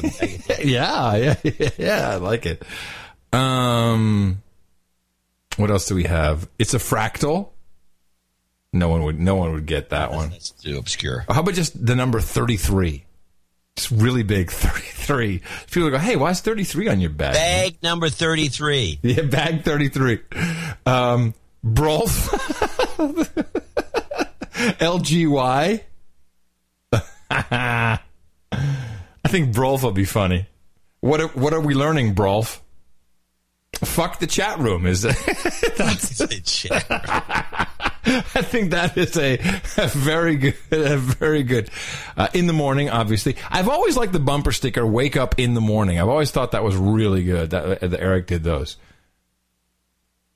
Uh, just send us your cash. We got a lot.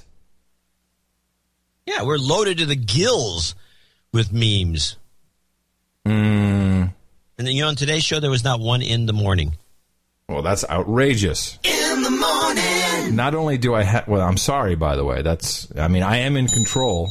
I do have uh, "Shut Up, Slave" in Chinese. 你闭嘴！ We have to have somebody write that out for us. and Ani maybe that would Beatway. go on. Ani Beatway. Ani Beatway. Don't drone me, bro. That's a good one. Johnny Beatway. Johnny Beatway. If you put like all these on, don't you know? You, can, you know, some sort of uh, some font that they all fit on the back, and and at the bottom it would say to know what all this means. Visit noagendashow.com. Right. Do you think that it, it's possible to have all these different ones, or is it going to cost extra to have different? No, things? no. I mean, it's just going to be the same plate. I mean, you're just going to be a smaller right, type right, size, right, probably right. twenty point, and you can put it all in the back, and then on the other side you could have the logo, the No Agenda logo, and noagendashow.com at the bottom, Right. and maybe in the morning across the top. Yeah. And then you know, being printed in white on a nice black bag or something like that, and you'd Right. have the thing, and people would wonder what it was because it's going to be weird. And uh, bag 33, you know. Yeah, I like bag thirty three. Could be good. That could be a whole art piece. Yeah, bag 33. Well, artists get to work. Um, and uh, don't eat me, Hillary Clinton. Uh, maybe a bit much. That's a good one, actually, Yeah, I like that. because it, has something to do with food, kind of. But I think we should also focus on, you know, some things that have to do with shopping or, oh, I don't know. Yeah, okay. We We'll gotta, I'll, I'll, I'll put that in All right, everybody. Good meeting. Great. We're done. Good meeting. Great. We got to go. Good meeting. Okay. Congratulations, my friend, on show 500. Yes. Well, congratulations. Thank you for calling me your friend. That's a that's a huge step for you. uh, do you have anything you want to play us out with? Because I'd just like to do the resolution of the 1960 um, Austin uh, uh, atomic attack. Well, I, yeah, we want to play something because we, we always we have a lot of new listeners over since four years ago, and I, I would like to play the analysis that was done with uh, Anderson Cooper on a 60 Minute Show uh, with this guy Schmidt, the and how O Biden, why we say O Biden. People don't understand. We say O Biden. Well, his name is Joseph O. Biden. It's it was because Sarah Palin would say "Oh Biden," and I have that whole bit. Oh, really? Or we got. Let's see. I'm seeing what the ones. That's a good oh, bit. Actually, the one actually, I got better one. Is one minute. This a lot of people don't remember, but back during the first two years of the Obama administration, when they had the House and the Senate to themselves, especially in the House of Representatives, they were abusing the Republicans. They were turning off the lights. They weren't letting them talk. Remember the turning on the off the lights? Yeah. That's my favorite. yeah, yeah, yeah. They yeah. turn off the lights. Hey, sorry, we're out of here. Turn off the lights because they had, the Republicans were totally meaningless for those two years. They could have done a lot with those two years, but they did nothing. Why did they? Why did they do nothing? Why, why was that? Well, you tell me. I don't know. They didn't want to do anything. But so there's this one minute rant, which goes back to that era, which I just thought, always thought was one of my favorite clips. And play that, and then I think I'll, I'll be good. Uh, but which one is? Oh, the one minute rant. Yes, I got it. Yeah. Okay. I'd rather invest the money elsewhere than there. I yield back. The time of the gentlelady has expired. The gentleman from California, Mr. Rohrabacher, is recognized for one minute. Uh, thank you, uh, Mr. Chairman. Let me just note for the record that I am very disturbed uh, with a policy that has ended up with giving me one minute to express my opinions and to ask questions of this, very important hearing, considering my background on Afghanistan. Uh, so I'm sorry. I apologize to uh, the two witnesses. I'm going to say some things, and I just have to say it quickly. Uh, number one. Uh, 30,000 troops, more troops in Afghanistan means $30 billion more a year. My experience in Afghanistan tells me for a small portion of that, we could buy the, the allegiance. We could earn the goodwill through payments to tribal leaders and village leaders throughout that country without putting anybody at risk. Number one, I'd like your reaction to that. Number two, uh, when General, your statements about Afghans fearing the, their militias is disturbing to me, dramatically disturbing. Militias there are nothing more than all the male children in their villages. The, time of the gentleman has expired. The gentleman, from, the gentleman from Virginia is recognized for five minutes. I thank the chairman. And Uh, it's and gone. wanna yeah, nice, nice, nice. By the way, that's true. We should have just paid him off. Yeah, no, it's always been true. But that doesn't work for the big system, for the big military industrial complex. No. No. So he got one minute, the other guy gets five minutes, and it's it's hilarious because all the they they actually made the rule that the Republicans get one minute and the Democrats get five. Yeah, that's how And, that's how we roll. Anyway, All I'm good. Yeah, I'm good too. And uh, besides uh, thanking you, John, uh, I would like to thank um, uh, Buzzkill Jr., Eric the Shill, uh, Mimi, uh, the whole uh, Jay, the whole cast of characters there at the Dvorak compounds. Uh, for uh, being a part of uh, 500 programs. It's uh, not always easy when uh, someone in the family is nuts and talks crazy and affects the family life. I'd like to thank Ms. Mickey and uh, my lovely daughter Christina. And I will also thank uh, my ex-wife uh, who uh, put up with me for a little while. Look how that worked out. And uh, but most importantly, uh, we have to thank you, the producers of the No Agenda podcast. Without you, we would not have the stories, the insight, the real professional views, the sources that mainstream ignores or manipulates into their bullcrap agenda, and of course for your financial contribution and donations to the show. Uh, is the only way we keep going because we cannot have commercials. I think it's abundantly clear why we can't. And I uh, would like to leave you with a minute of uh, resolution here, as all is well in Austin after the uh, nuclear attack. Austin will grow and thrive. No worries. And we'll be back on uh, Thursday. Are you doing uh, the the Easter Yeah, show? Easter, Easter, they don't do a show. Oh, they don't do a show. Good. Oh We my God! work. We, the two of us, we work we were working on Easter exactly. Dvorak.org slash na. Go to noagendashow.com, noagendanation.com.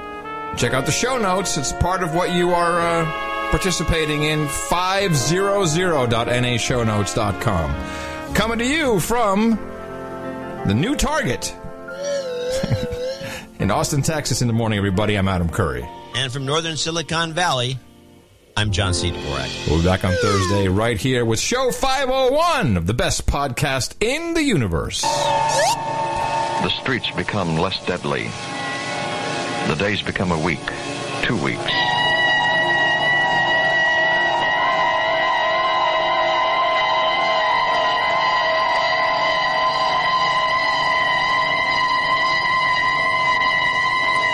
In the shelter of the Klukas home, the occupants are becoming restless. They long for sunlight and fresh air. And then the news they've been waiting for comes over the radio. This is your Austin Civil Defense Director. Our monitors report that radiation in the city is now decayed to a point where those in shelters may come out without harm.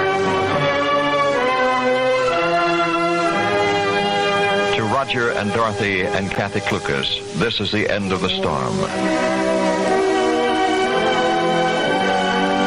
To Carolyn Gilbert, this is the answer to a prayer. To Clarence Phillips, this news is of no consequence.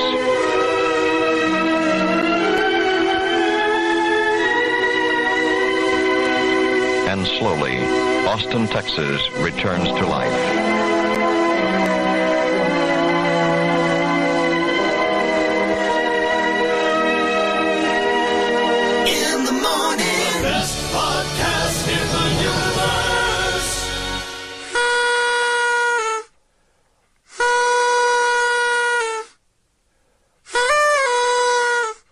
Dvorak.org slash N-A